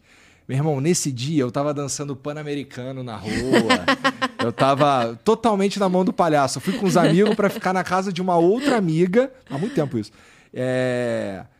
Tava todo mundo na rua curtindo, deu alô que eu, ah, vou embora. Fui embora, entrei pra dormir, tranquei a porta, deixei todo mundo na rua.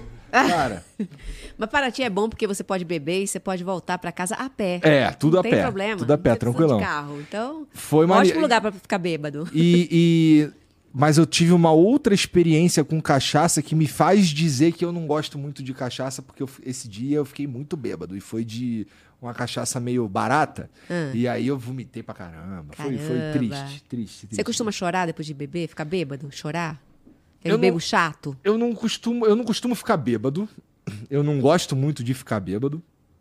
É, eu acho que eu fico um pouco mais amoroso, sabe? Porra, sabe que eu te considero pra Ah, caralho, que nem todo mundo fica sei. assim, né? Então, Matheus, eu conheço os caras que fica chato, fica chorão, fica, eu conheço os caras que fica brigão. Ah, Aí brigão eu não, acho aí chato. dá, aí é chato, né?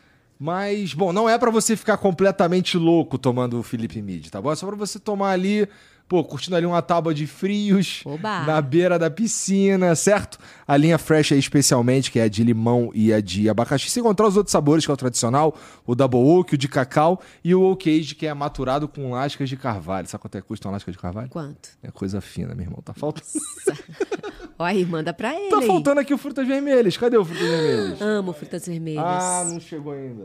Mas depois eu vou te Gente, deve mandar. ser muito bom. É, é muito bom. Galera, esse também é outro que desaparece. Não tem aqui, né? É, entra lá, philipemid.com.br, você pode usar o cupom FLOW10 para ganhar 10% de desconto na tua compra, beleza? É... Tem um áudio? Cadê? Põe o, põe o fone aí, Raquel, rapidinho. Aí, ó. Isso aqui é?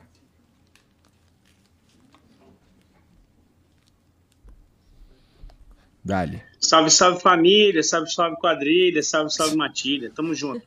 Raquel, deixa eu te perguntar um negócio. Qual foi o maior dilema da sua vida em relação ao seu nome? Queria saber assim, de, de verdade mesmo. Teve muito apelido? Teve muita zoeira ou sempre foi normal? Sempre você foi essa lady princesa que você sempre foi? E porque o meu apelido é Johnny Kinney, porque eu sou um gordo feio. Porém, Porém, Porém. acabou, acabou. Mas, mas Johnny. não é, não é, não é estranho. Ele é, deve ser inspirado nas estranho. Mil e Uma Noites. É, é o nome da é o nome da heroína das Mil e Uma Noites, né? Na verdade, meu nome Meu primeiro nome é Raquel, meu segundo nome é Sherazade. Na verdade, é quase uma faixa de Gaza, né? Você tem um nome persa Aham. e um nome judeu, né? É, quase uma é. faixa de Gaza Caralho, ali. não tinha pensado nisso, mas é. Que Que é, na verdade, assim, era uma disputa entre minha avó paterna e a avó materna. Tá. A materna queria Raquel pela atriz Rachel Welsh. Tá. E a paterna queria Sherazade por causa da Princesa das Mil e Uma Noites, É né? por causa dela mesmo. Por causa dela mesmo. Meu pai não queria desagradar nenhuma nem outra, juntou os dois nomes. O meu nome Sherazade, eu descobri agora na Fazenda que não se pronuncia Sherazade. Porque eu, porque eu conheci o, o Chayan, que ele é persa. Ah. E meu nome é persa. E ele falou: não, seu nome não se pronuncia Sherazade. Por que vocês falam Sherazade? Não é Sherazade, é Shahzad.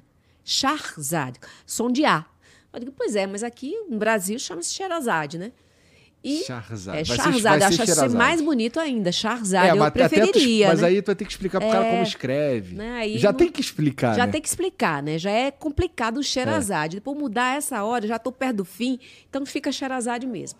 Mas Eu achava que era Raquel da Silva Sherazade. Não, é Raquel Sherazade Barbosa. Inclusive porque eu sou parente do, do ministro Barbosa. Mentira. Não sou. Gostaria de ser, não sou. Joaquim, um beijo. Tá. Não sou. Mentira, é porque eu gosto de me, me vangloriar. Não, eu não tenho nenhum parente fa- famoso, gente. Só Eu eu, que mesma, sou a família. famosa, Sou a famosa da família. então, Sherazade me causou muito, muito constrangimento quando eu era criança. Não, assim, porque ninguém sabia pronunciar. E eu era muito tímida, muito, muito, muito, porque eu não falava na sala de aula. Então, na hora da chamada, toda vez que iam chamar meu nome, o professor engasgava no meu nome. Fazia assim, Raquel Sheixaxoxigaraza. Como é seu nome mesmo, minha filha? Então todo mundo caía na gargalhada. Então todo, ah, isso eu, eu vejo até hoje os meninos apontando assim, sabe? Criança é maldosa, né? É o quê? KKKKK. Então eu, eu era ali, além de alvo de gargalhada, eu era alvo. As pessoas me notavam. Eu não queria que ninguém me notasse, de forma alguma, nem positiva nem negativa. Eu queria ser é um moita. eu queria ser um fantasma ali, Aham. né? Porque eu era muito tímida. Então, sim, eu me constrangi durante muito tempo por causa dessa coisa das pessoas não saberem dizer. Não pelo nome em si, porque eu sempre soube que era o nome de uma princesa, que minha avó sempre dizia: "Ah, princesa, princesa". Então, poxa, o nome de uma princesa é uma coisa legal. E depois que eu li As Mil e Uma Noites, eu tinha 16 anos, 15 para 16, quando eu li As Mil e Uma Noites, eu achei ela um barato, sabe? A feminista do Oriente Médio, sabe? Uma mulher heroína, uma mulher empática, sabe? Que salvou outras mulheres através da inteligência, contando histórias e, e se sacrificou, né? Para que o, que o rei misógino parasse de matar as mulheres do reino, né? Então, assim, achei o máximo, super me identifiquei com ela né? A, a mulher que não se cala, a mulher que, que, né, que, que se, se bate contra as injustiças, Uma que uma combate criança não as quer saber disso. injustiças. Criança não quer saber Não disso. quer saber disso. Nem sabiam, né? Tadinhos. Tudo pequenininho. Ninguém sabia É. o que era isso. Só eu sabia que era o nome de princesa, mas ninguém perguntava o que, que era pra mim. Então, se- restava a mim, né? Procurar um buraco pra me enterrar que não tinha, né? Então, O Giannichini é, é, se escreve assim, ó. J-H-A-N-I-C-K-I-N-Y. tadinho, gente. É. É a sensação que eu tenho Tadinho, também, tadinho. Gianni. Foi É, mal, Gianni. estamos juntos nessa, hein, Gianni? Ó, Joel... Eu não sei se é Joel Macris ou se é Joel Macris, mas eu acho que é Joelma. Mandou. Vamos chamar Raquel- de Jô? Vamos chamar Vamos de Jô? chamar de Jô. Jô, pros íntimos. Raquel. Ah, tá. Raquel, fada sensatíssima. Aí uma carinha assim, uma, fadinha e uma estrelinha. Em algum momento você se sentiu invadida ou sufocada com o assédio, com o assédio dos fãs e fadas? Te elegemos como nossa mãe. Portanto, você pode e deve nos educar e puxar nossa orelha quando quiser. Te amamos até o infinito e pra sempre. Antes, antes. Cara, como é pra você receber uma mensagem dessa? Porque isso daqui, se, se quando eu recebo uma parada assim, eu fico, cara, eu acho que tu não entendeu direito quem sou eu. Como é que tu se sente, cara? Olha, Que isso aqui é muita devoção, sabe? eu, eu nunca, eu sempre falei assim para os meus seguidores e falo muito isso, muito mais para as minhas fadas, que são essa torcida a partir do, do, do, do reality. Torcida de reality me disseram é uma coisa muito forte. É, mas eu sempre disse, eu, gente, eu não sou merecedora disso. Olha, desde o dia que eu cheguei da Fazenda, eu não fui a campeã da Fazenda, mas desde o dia que eu cheguei da Fazenda, na minha casa não passa um dia sem chegar flor, chocolate, presente, cartas, sabe? Não passa um dia sem ter um colorido, sem ter uma, alguma coisa. das- E eu falo, gente, as meninas não precisam gastar o dinheiro comigo. Gente, não gastem seu dinheiro comigo. Porque eu sei é, que, que são pessoas, a, maior parte estudante, gente, não tem um puto no bolso, mas elas fazem, se cotizam, elas se juntam, gente do sul com gente do sudeste, com gente do norte, elas nem se conhecem na vida real, mas elas se louco, cotizam, elas cara. se juntam, elas mandam presente o tempo todo. Eu falo, gente, eu não mereço, eu não sou digna disso tudo. Porque eu não sou uma, uma, uma deidade, né? Eu, eu não sou, eu sou uma pessoa normal, com cheia de defeitos. Vocês viram meus defeitos também lá no, no, no reality, que a gente entra, né, com a cara e a coragem. Eu sou cheia de defeitos. Mas, assim, as pessoas me abraçaram mesmo. E eu pedi pra elas, assim, quando eu saí, eu saí muito triste, porque eu saí, quando eu saí, eu, eu- eu- me disseram, você ia ganhar o, o, o, o programa. As pessoas da Record me disseram, você era a ganhadora do programa. Tava tudo certo. Você ganhou o programa. Na primeira semana você já era ganhadora do programa. Então, assim, é como se meu, meu sonho uh, saiu, caiu pela janela. E assim, foi o abraço dessas pessoas, foi o carinho dessas pessoas que não me deixou cair, ainda, assim, me afundar na depressão. E, e, e eu agradeço sempre a elas. Não, não é só o presente, presente, real, factível, né? É, é, é estar presente também na minha vida. É elas se importarem comigo. É elas levantarem hashtag. Elas brigarem por mim. Nem precisa brigar por mim, meninas. Por favor, não briguem. Não briguem. Eu sempre peço, não briguem, não briguem. É, mas elas, eu falo elas porque a maioria é menina, mas tem meninos também. E então eles, eles, eles me abraçaram, sabe, de uma forma que eles falaram: a gente não vai largar tua mão. Porque meu medo era, vocês vão, me esquecer daqui a pouco. E, e eles até agora estão de mãos dadas comigo, né? E torcendo por cada vitória, cada lugar que eu vou, eu né? descobri que é assim, eu não sabia. É Quando- muito, é vi, muito, caralho. é muito forte, né? As meninas, olha, pra você ter uma ideia, os meninos, eles já, meninos e meninas, eles, as minhas fadas, vou dizer assim, minhas fadas, porque fadas abrangem meninos e meninas, aham. eles já compraram uma estrela e colocaram meu nome numa estrela, mandaram um telescópio para eu ver minha estrela no céu. Eles, eles colocaram, me colocaram na, naquela Que avenida da, de Nova York, na Times Square. Eles compraram para me colocar a minha imagem lá na Times Square. É, eles mandaram essa vitrola, disco do Iron Maiden.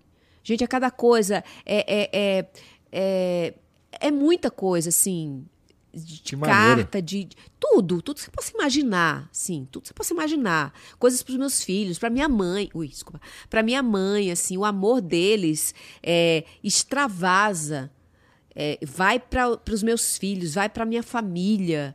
Então é uma coisa muito louca. Então, quando elas perguntam assim, a gente já, já, já passou do ponto? Eu falei, ainda não, meninas, vocês não passaram do ponto. Eu sei que elas, elas nossa, elas resgatam coisa do tempo do onça, re- foram resgatar meu ex-companheiro, aí, aí me chipando com meu ex-companheiro de novo. Eu falei, Matheus, você tá ferrado, as minhas te descobriram. Aí ele falou, ah, as meninas são ótimas e tal. Mas assim, elas vão no âmago e eu não sei onde é que elas encontram tanta coisa. Eu não sei nem onde eles encontraram minhas fotos com meu ex-companheiro, porque a gente apagou tudo. E elas conseguiram resgatar, não sei da onde. Mas, enfim. E elas vão, assim, na, na, na minha infância, vão em todos os lugares.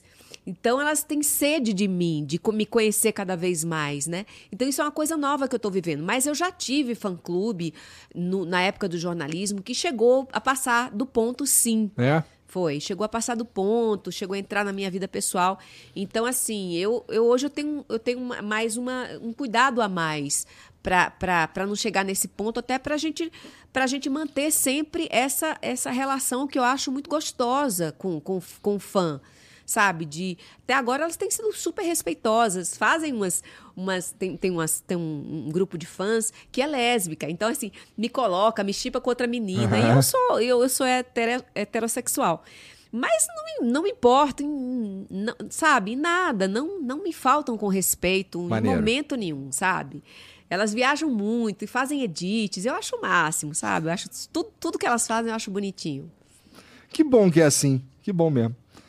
Ó, Dani94 mandou: Raquel, você se arrepende de entrar de cabeça nas opiniões políticas? Você faria diferente hoje? Isso é interessante porque você falou, pô, eu perguntei, tu voltaria 30 anos? Tu falou, 30 não, mas 20 eu voltava. é por causa disso? É por quê? Você se arrepende? de alguma Também por isso, também por isso. Eu, às vezes eu me sinto que fui. us- Às vezes eu sinto que eu fui muito usada. É, usada pelos colegas jornalistas. Por exemplo, saía alguma coisa a meu respeito, eu ia lá, respondia. Aí aquilo gerava mais, sabe, mais. Mais disse-me Levantava aquilo, disse, aham. levantava a bola daquele veículo que disse aquilo, tá entendendo? Então, assim, algumas coisas eu, eu, eu poderia ter Feito diferente. feito né? diferente, mas eu não seria quem eu sou hoje se eu não tivesse feito exatamente as coisas como eu fiz. E quando eu fiz, eu fiz de coração limpo, gente. Eu não fiz nada de caso pensado para obter determinado efeito ou outro, para conseguir alguma coisa ou outra. Não, eu fiz porque eu acreditava. Eu, eu não gosto de ver minhas opiniões do passado, porque tem muita coisa que eu já não penso igual. E as pessoas ainda acham o máximo. E eu não gosto nada de me ver do que eu já fiz no passado, sabe? Eu gosto de me ver no presente. Eu não assisto nada do que eu já gravei. Se eu gravei uma coisa ontem, eu não gosto de me ver hoje. Eu não gosto de me ver. Eu não gosto de me nem de me ouvir. Eu não gosto.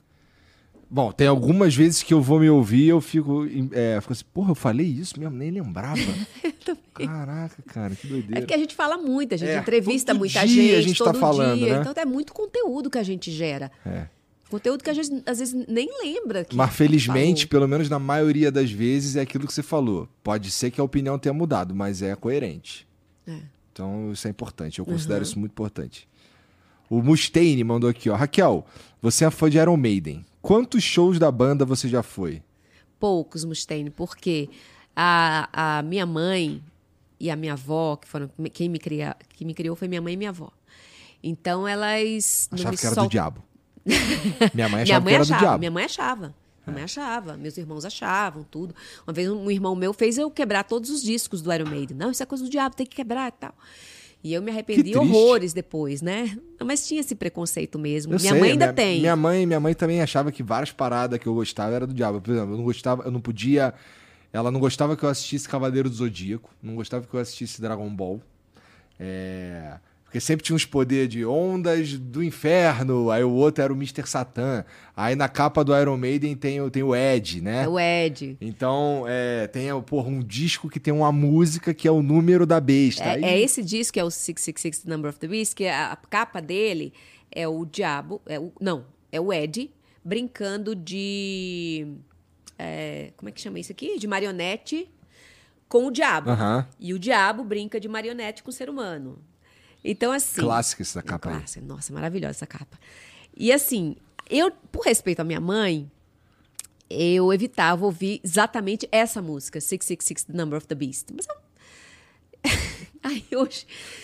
Mas agora eu sou uma pessoa adulta, né? Não, não dependo mais. Então eu comecei a sair mesmo, ir pra show do Iron Maiden, agora, depois de velha mesmo. Porque Tu foi nesse último aqui em São Paulo? fui. Esse eu fui. fui Nos também. dois últimos eu fui. É.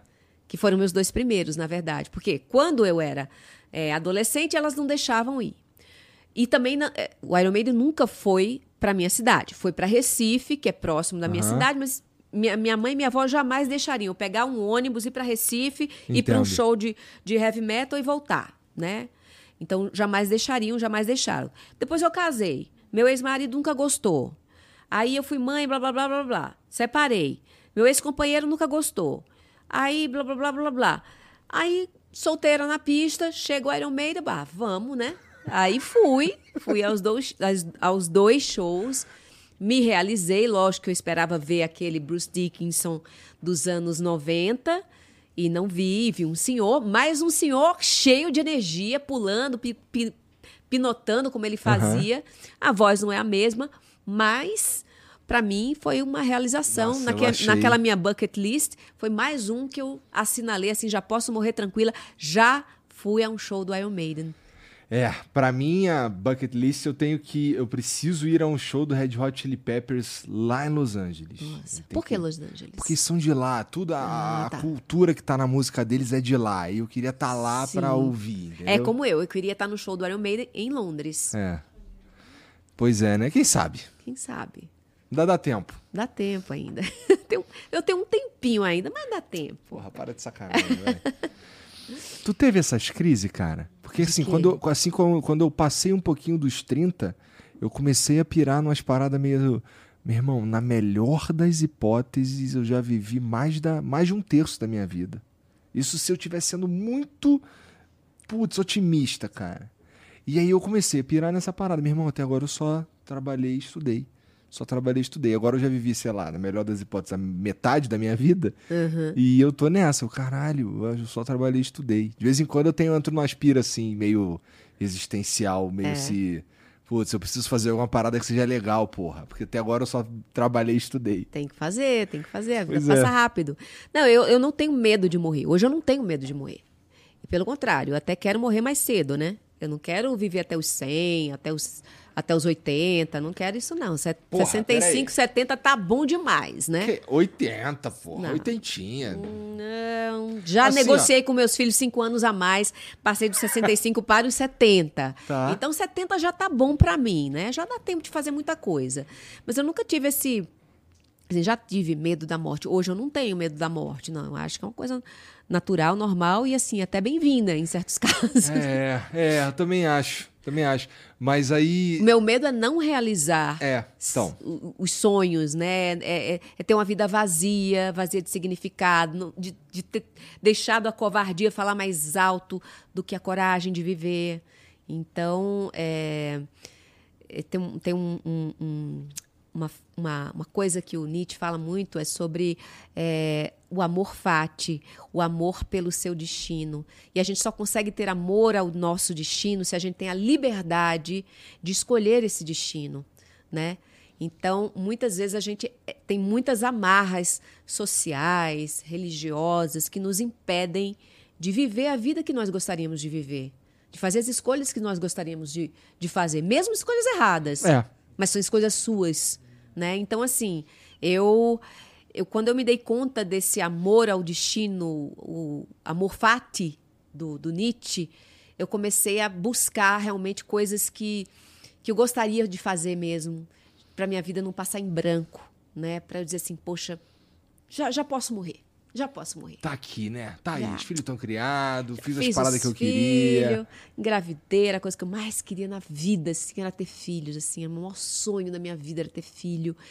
E assim, eu realizei, me realizei como mãe, assim, eu fui a melhor mãe possível, cheia de defeitos, mas fui a melhor mãe possível. Tenho muito orgulho dos filhos que eles são, das pessoas que eles são. Eu queria construir pessoas e eu construí pessoas das quais eu me orgulho muito. E eu acho que eu realizei.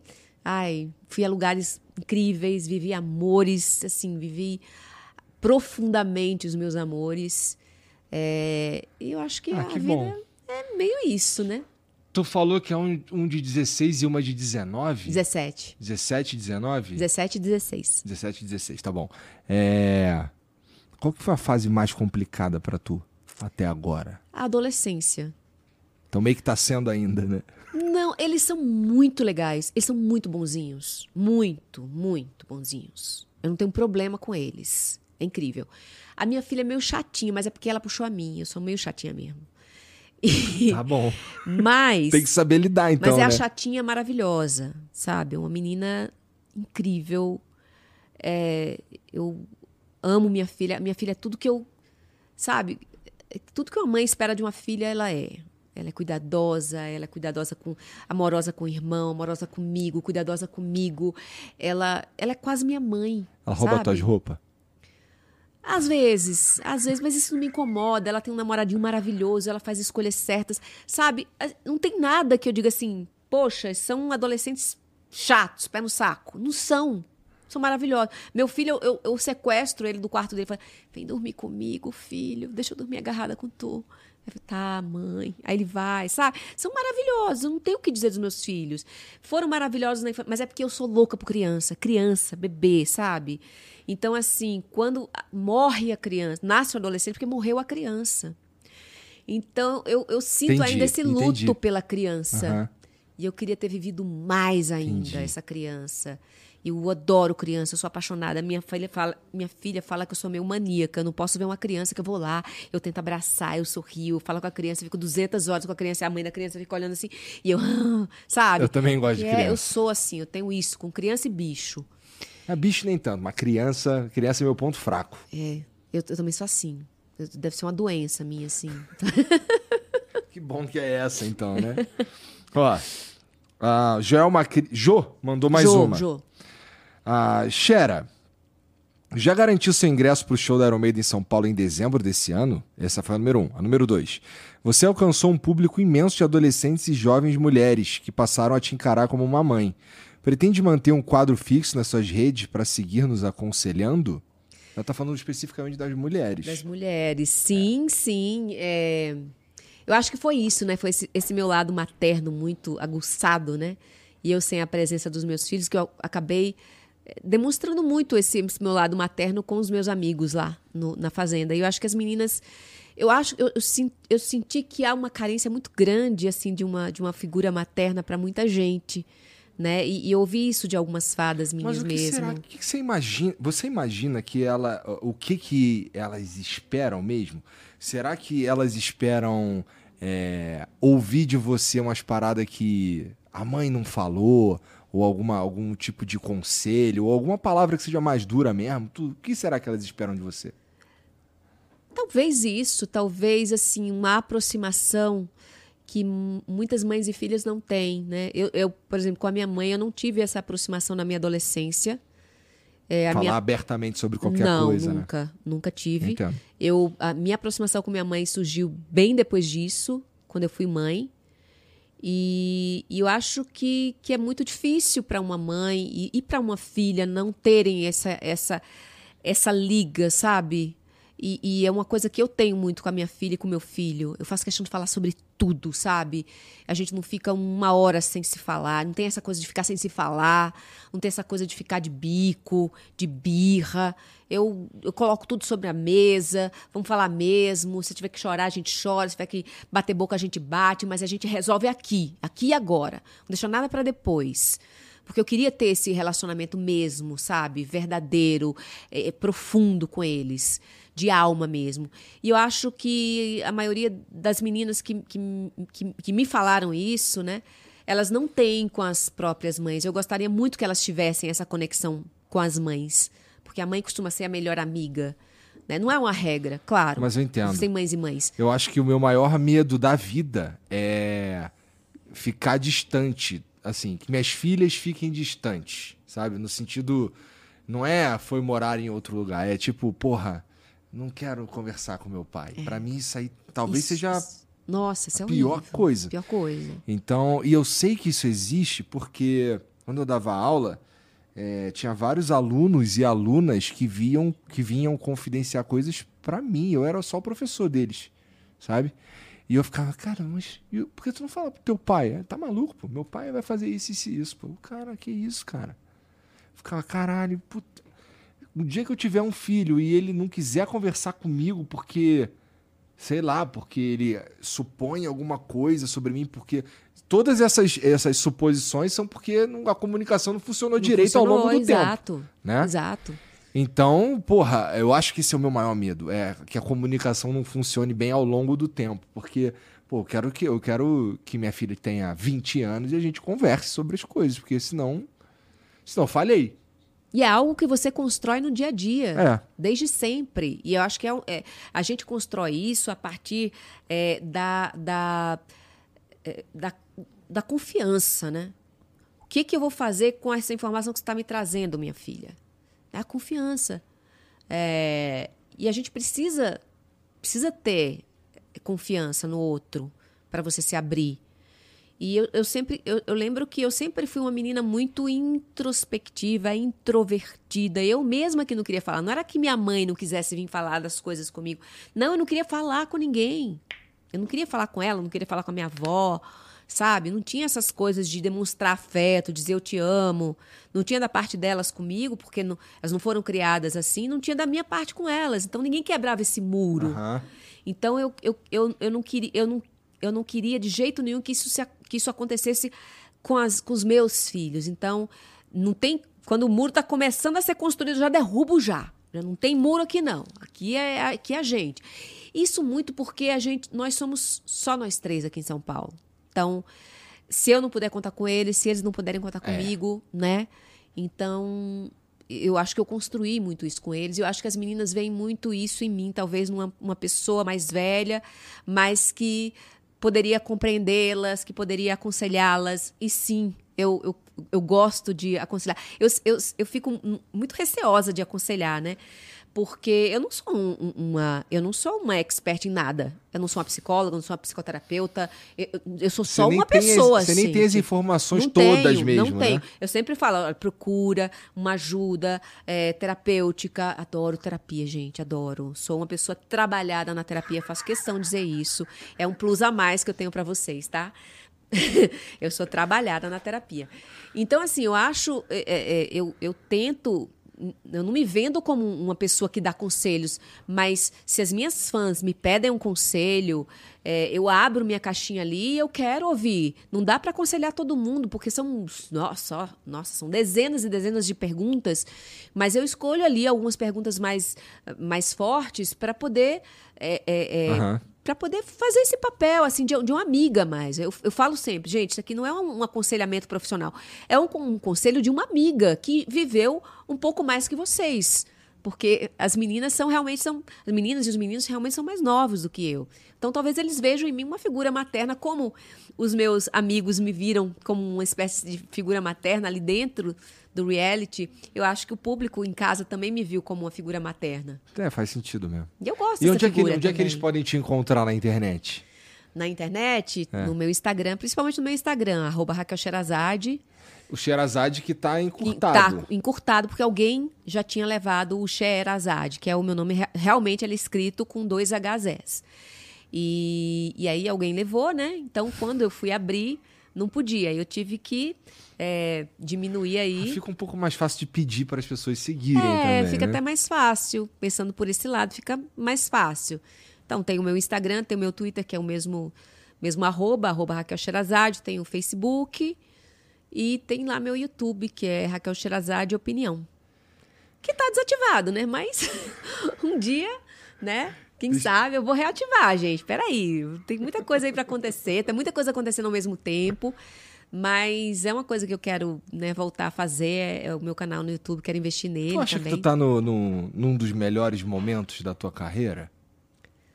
Ah, eu não sei. Eu vivi momentos maravilhosos na minha carreira. Pois é, Quando, né? eu, quando eu entrei na minha carreira, era o momento mais maravilhoso, mais sublime que tinha. Gente, eu tô.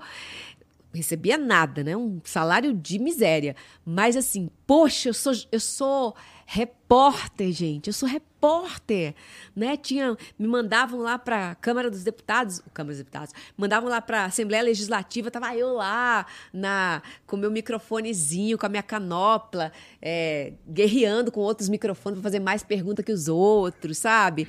É, foi um momento maravilhoso. Quando eu fui convidada para sair da Record para Globo, eu falei, poxa, eu tô na Globo, gente. Né, Já era um canal que era mais assistido na minha cidade e aí fiquei mais conhecida. Nossa, é o melhor momento. Depois fui para uma bancada no, no, no SBT lá. Poxa, é meu melhor momento, é o momento de bancada. Me deram para fazer opinião. Poxa, é o meu melhor momento. Me, me colocaram para fazer mediação de debate político. Poxa, estou no meu melhor momento. Entendi. Fui trabalhar na assessoria de imprensa do tribunal. Poxa, meu melhor momento. Ah, me chamaram lá da TV Justiça para eu ser repórter né, deles aqui na, na Paraíba. Eu fui, tô no meu melhor momento. Entrei no rádio com o Joseval Peixoto. Poxa, tô no meu melhor momento. Fui pro SBT, tô no meu melhor momento. Tô agora na Fazenda, tô no meu melhor momento. Gente, eu sou sempre muito grata pelas oportunidades que surgem para mim e que eu tenho e que eu tenho peito para encarar. Porque não basta surgir a oportunidade. Você precisa estar disposto a, a, a agarrá-la e, e, e, a vivenciar as consequências, né? Que você falou, né? Tudo tem uma consequência para a tua vida, positiva, negativa. Uhum. Tem, tudo tem. E você precisa estar disposto a isso. Eu fico muito feliz por ter tido coragem, das vezes que eu tive coragem, porque no quesito profissão, eu sou uma pessoa bem corajosa. Então, eu tive coragem de, de me aventurar em praias que não eram a minha e dizer assim: não sei fazer, mas posso aprender. E eu tô aqui aprendendo. Tá certo. Né? Sempre Raquel, aprendendo. muito obrigado por vir aí, obrigado pelo Obrigada, teu tempo. Igor. É, curti bastante nosso papo. valeu Também mesmo. adorei. Adorei. E, bom, segue a Raquel, tá tudo aqui no comentário fixado, tá bom? Segue a gente também, tá tudo na descrição aí. Dá o like nesse vídeo e a gente se vê, acho que amanhã. Amanhã? Depois de amanhã. Se depois de amanhã. Um beijo pra vocês. Tchau.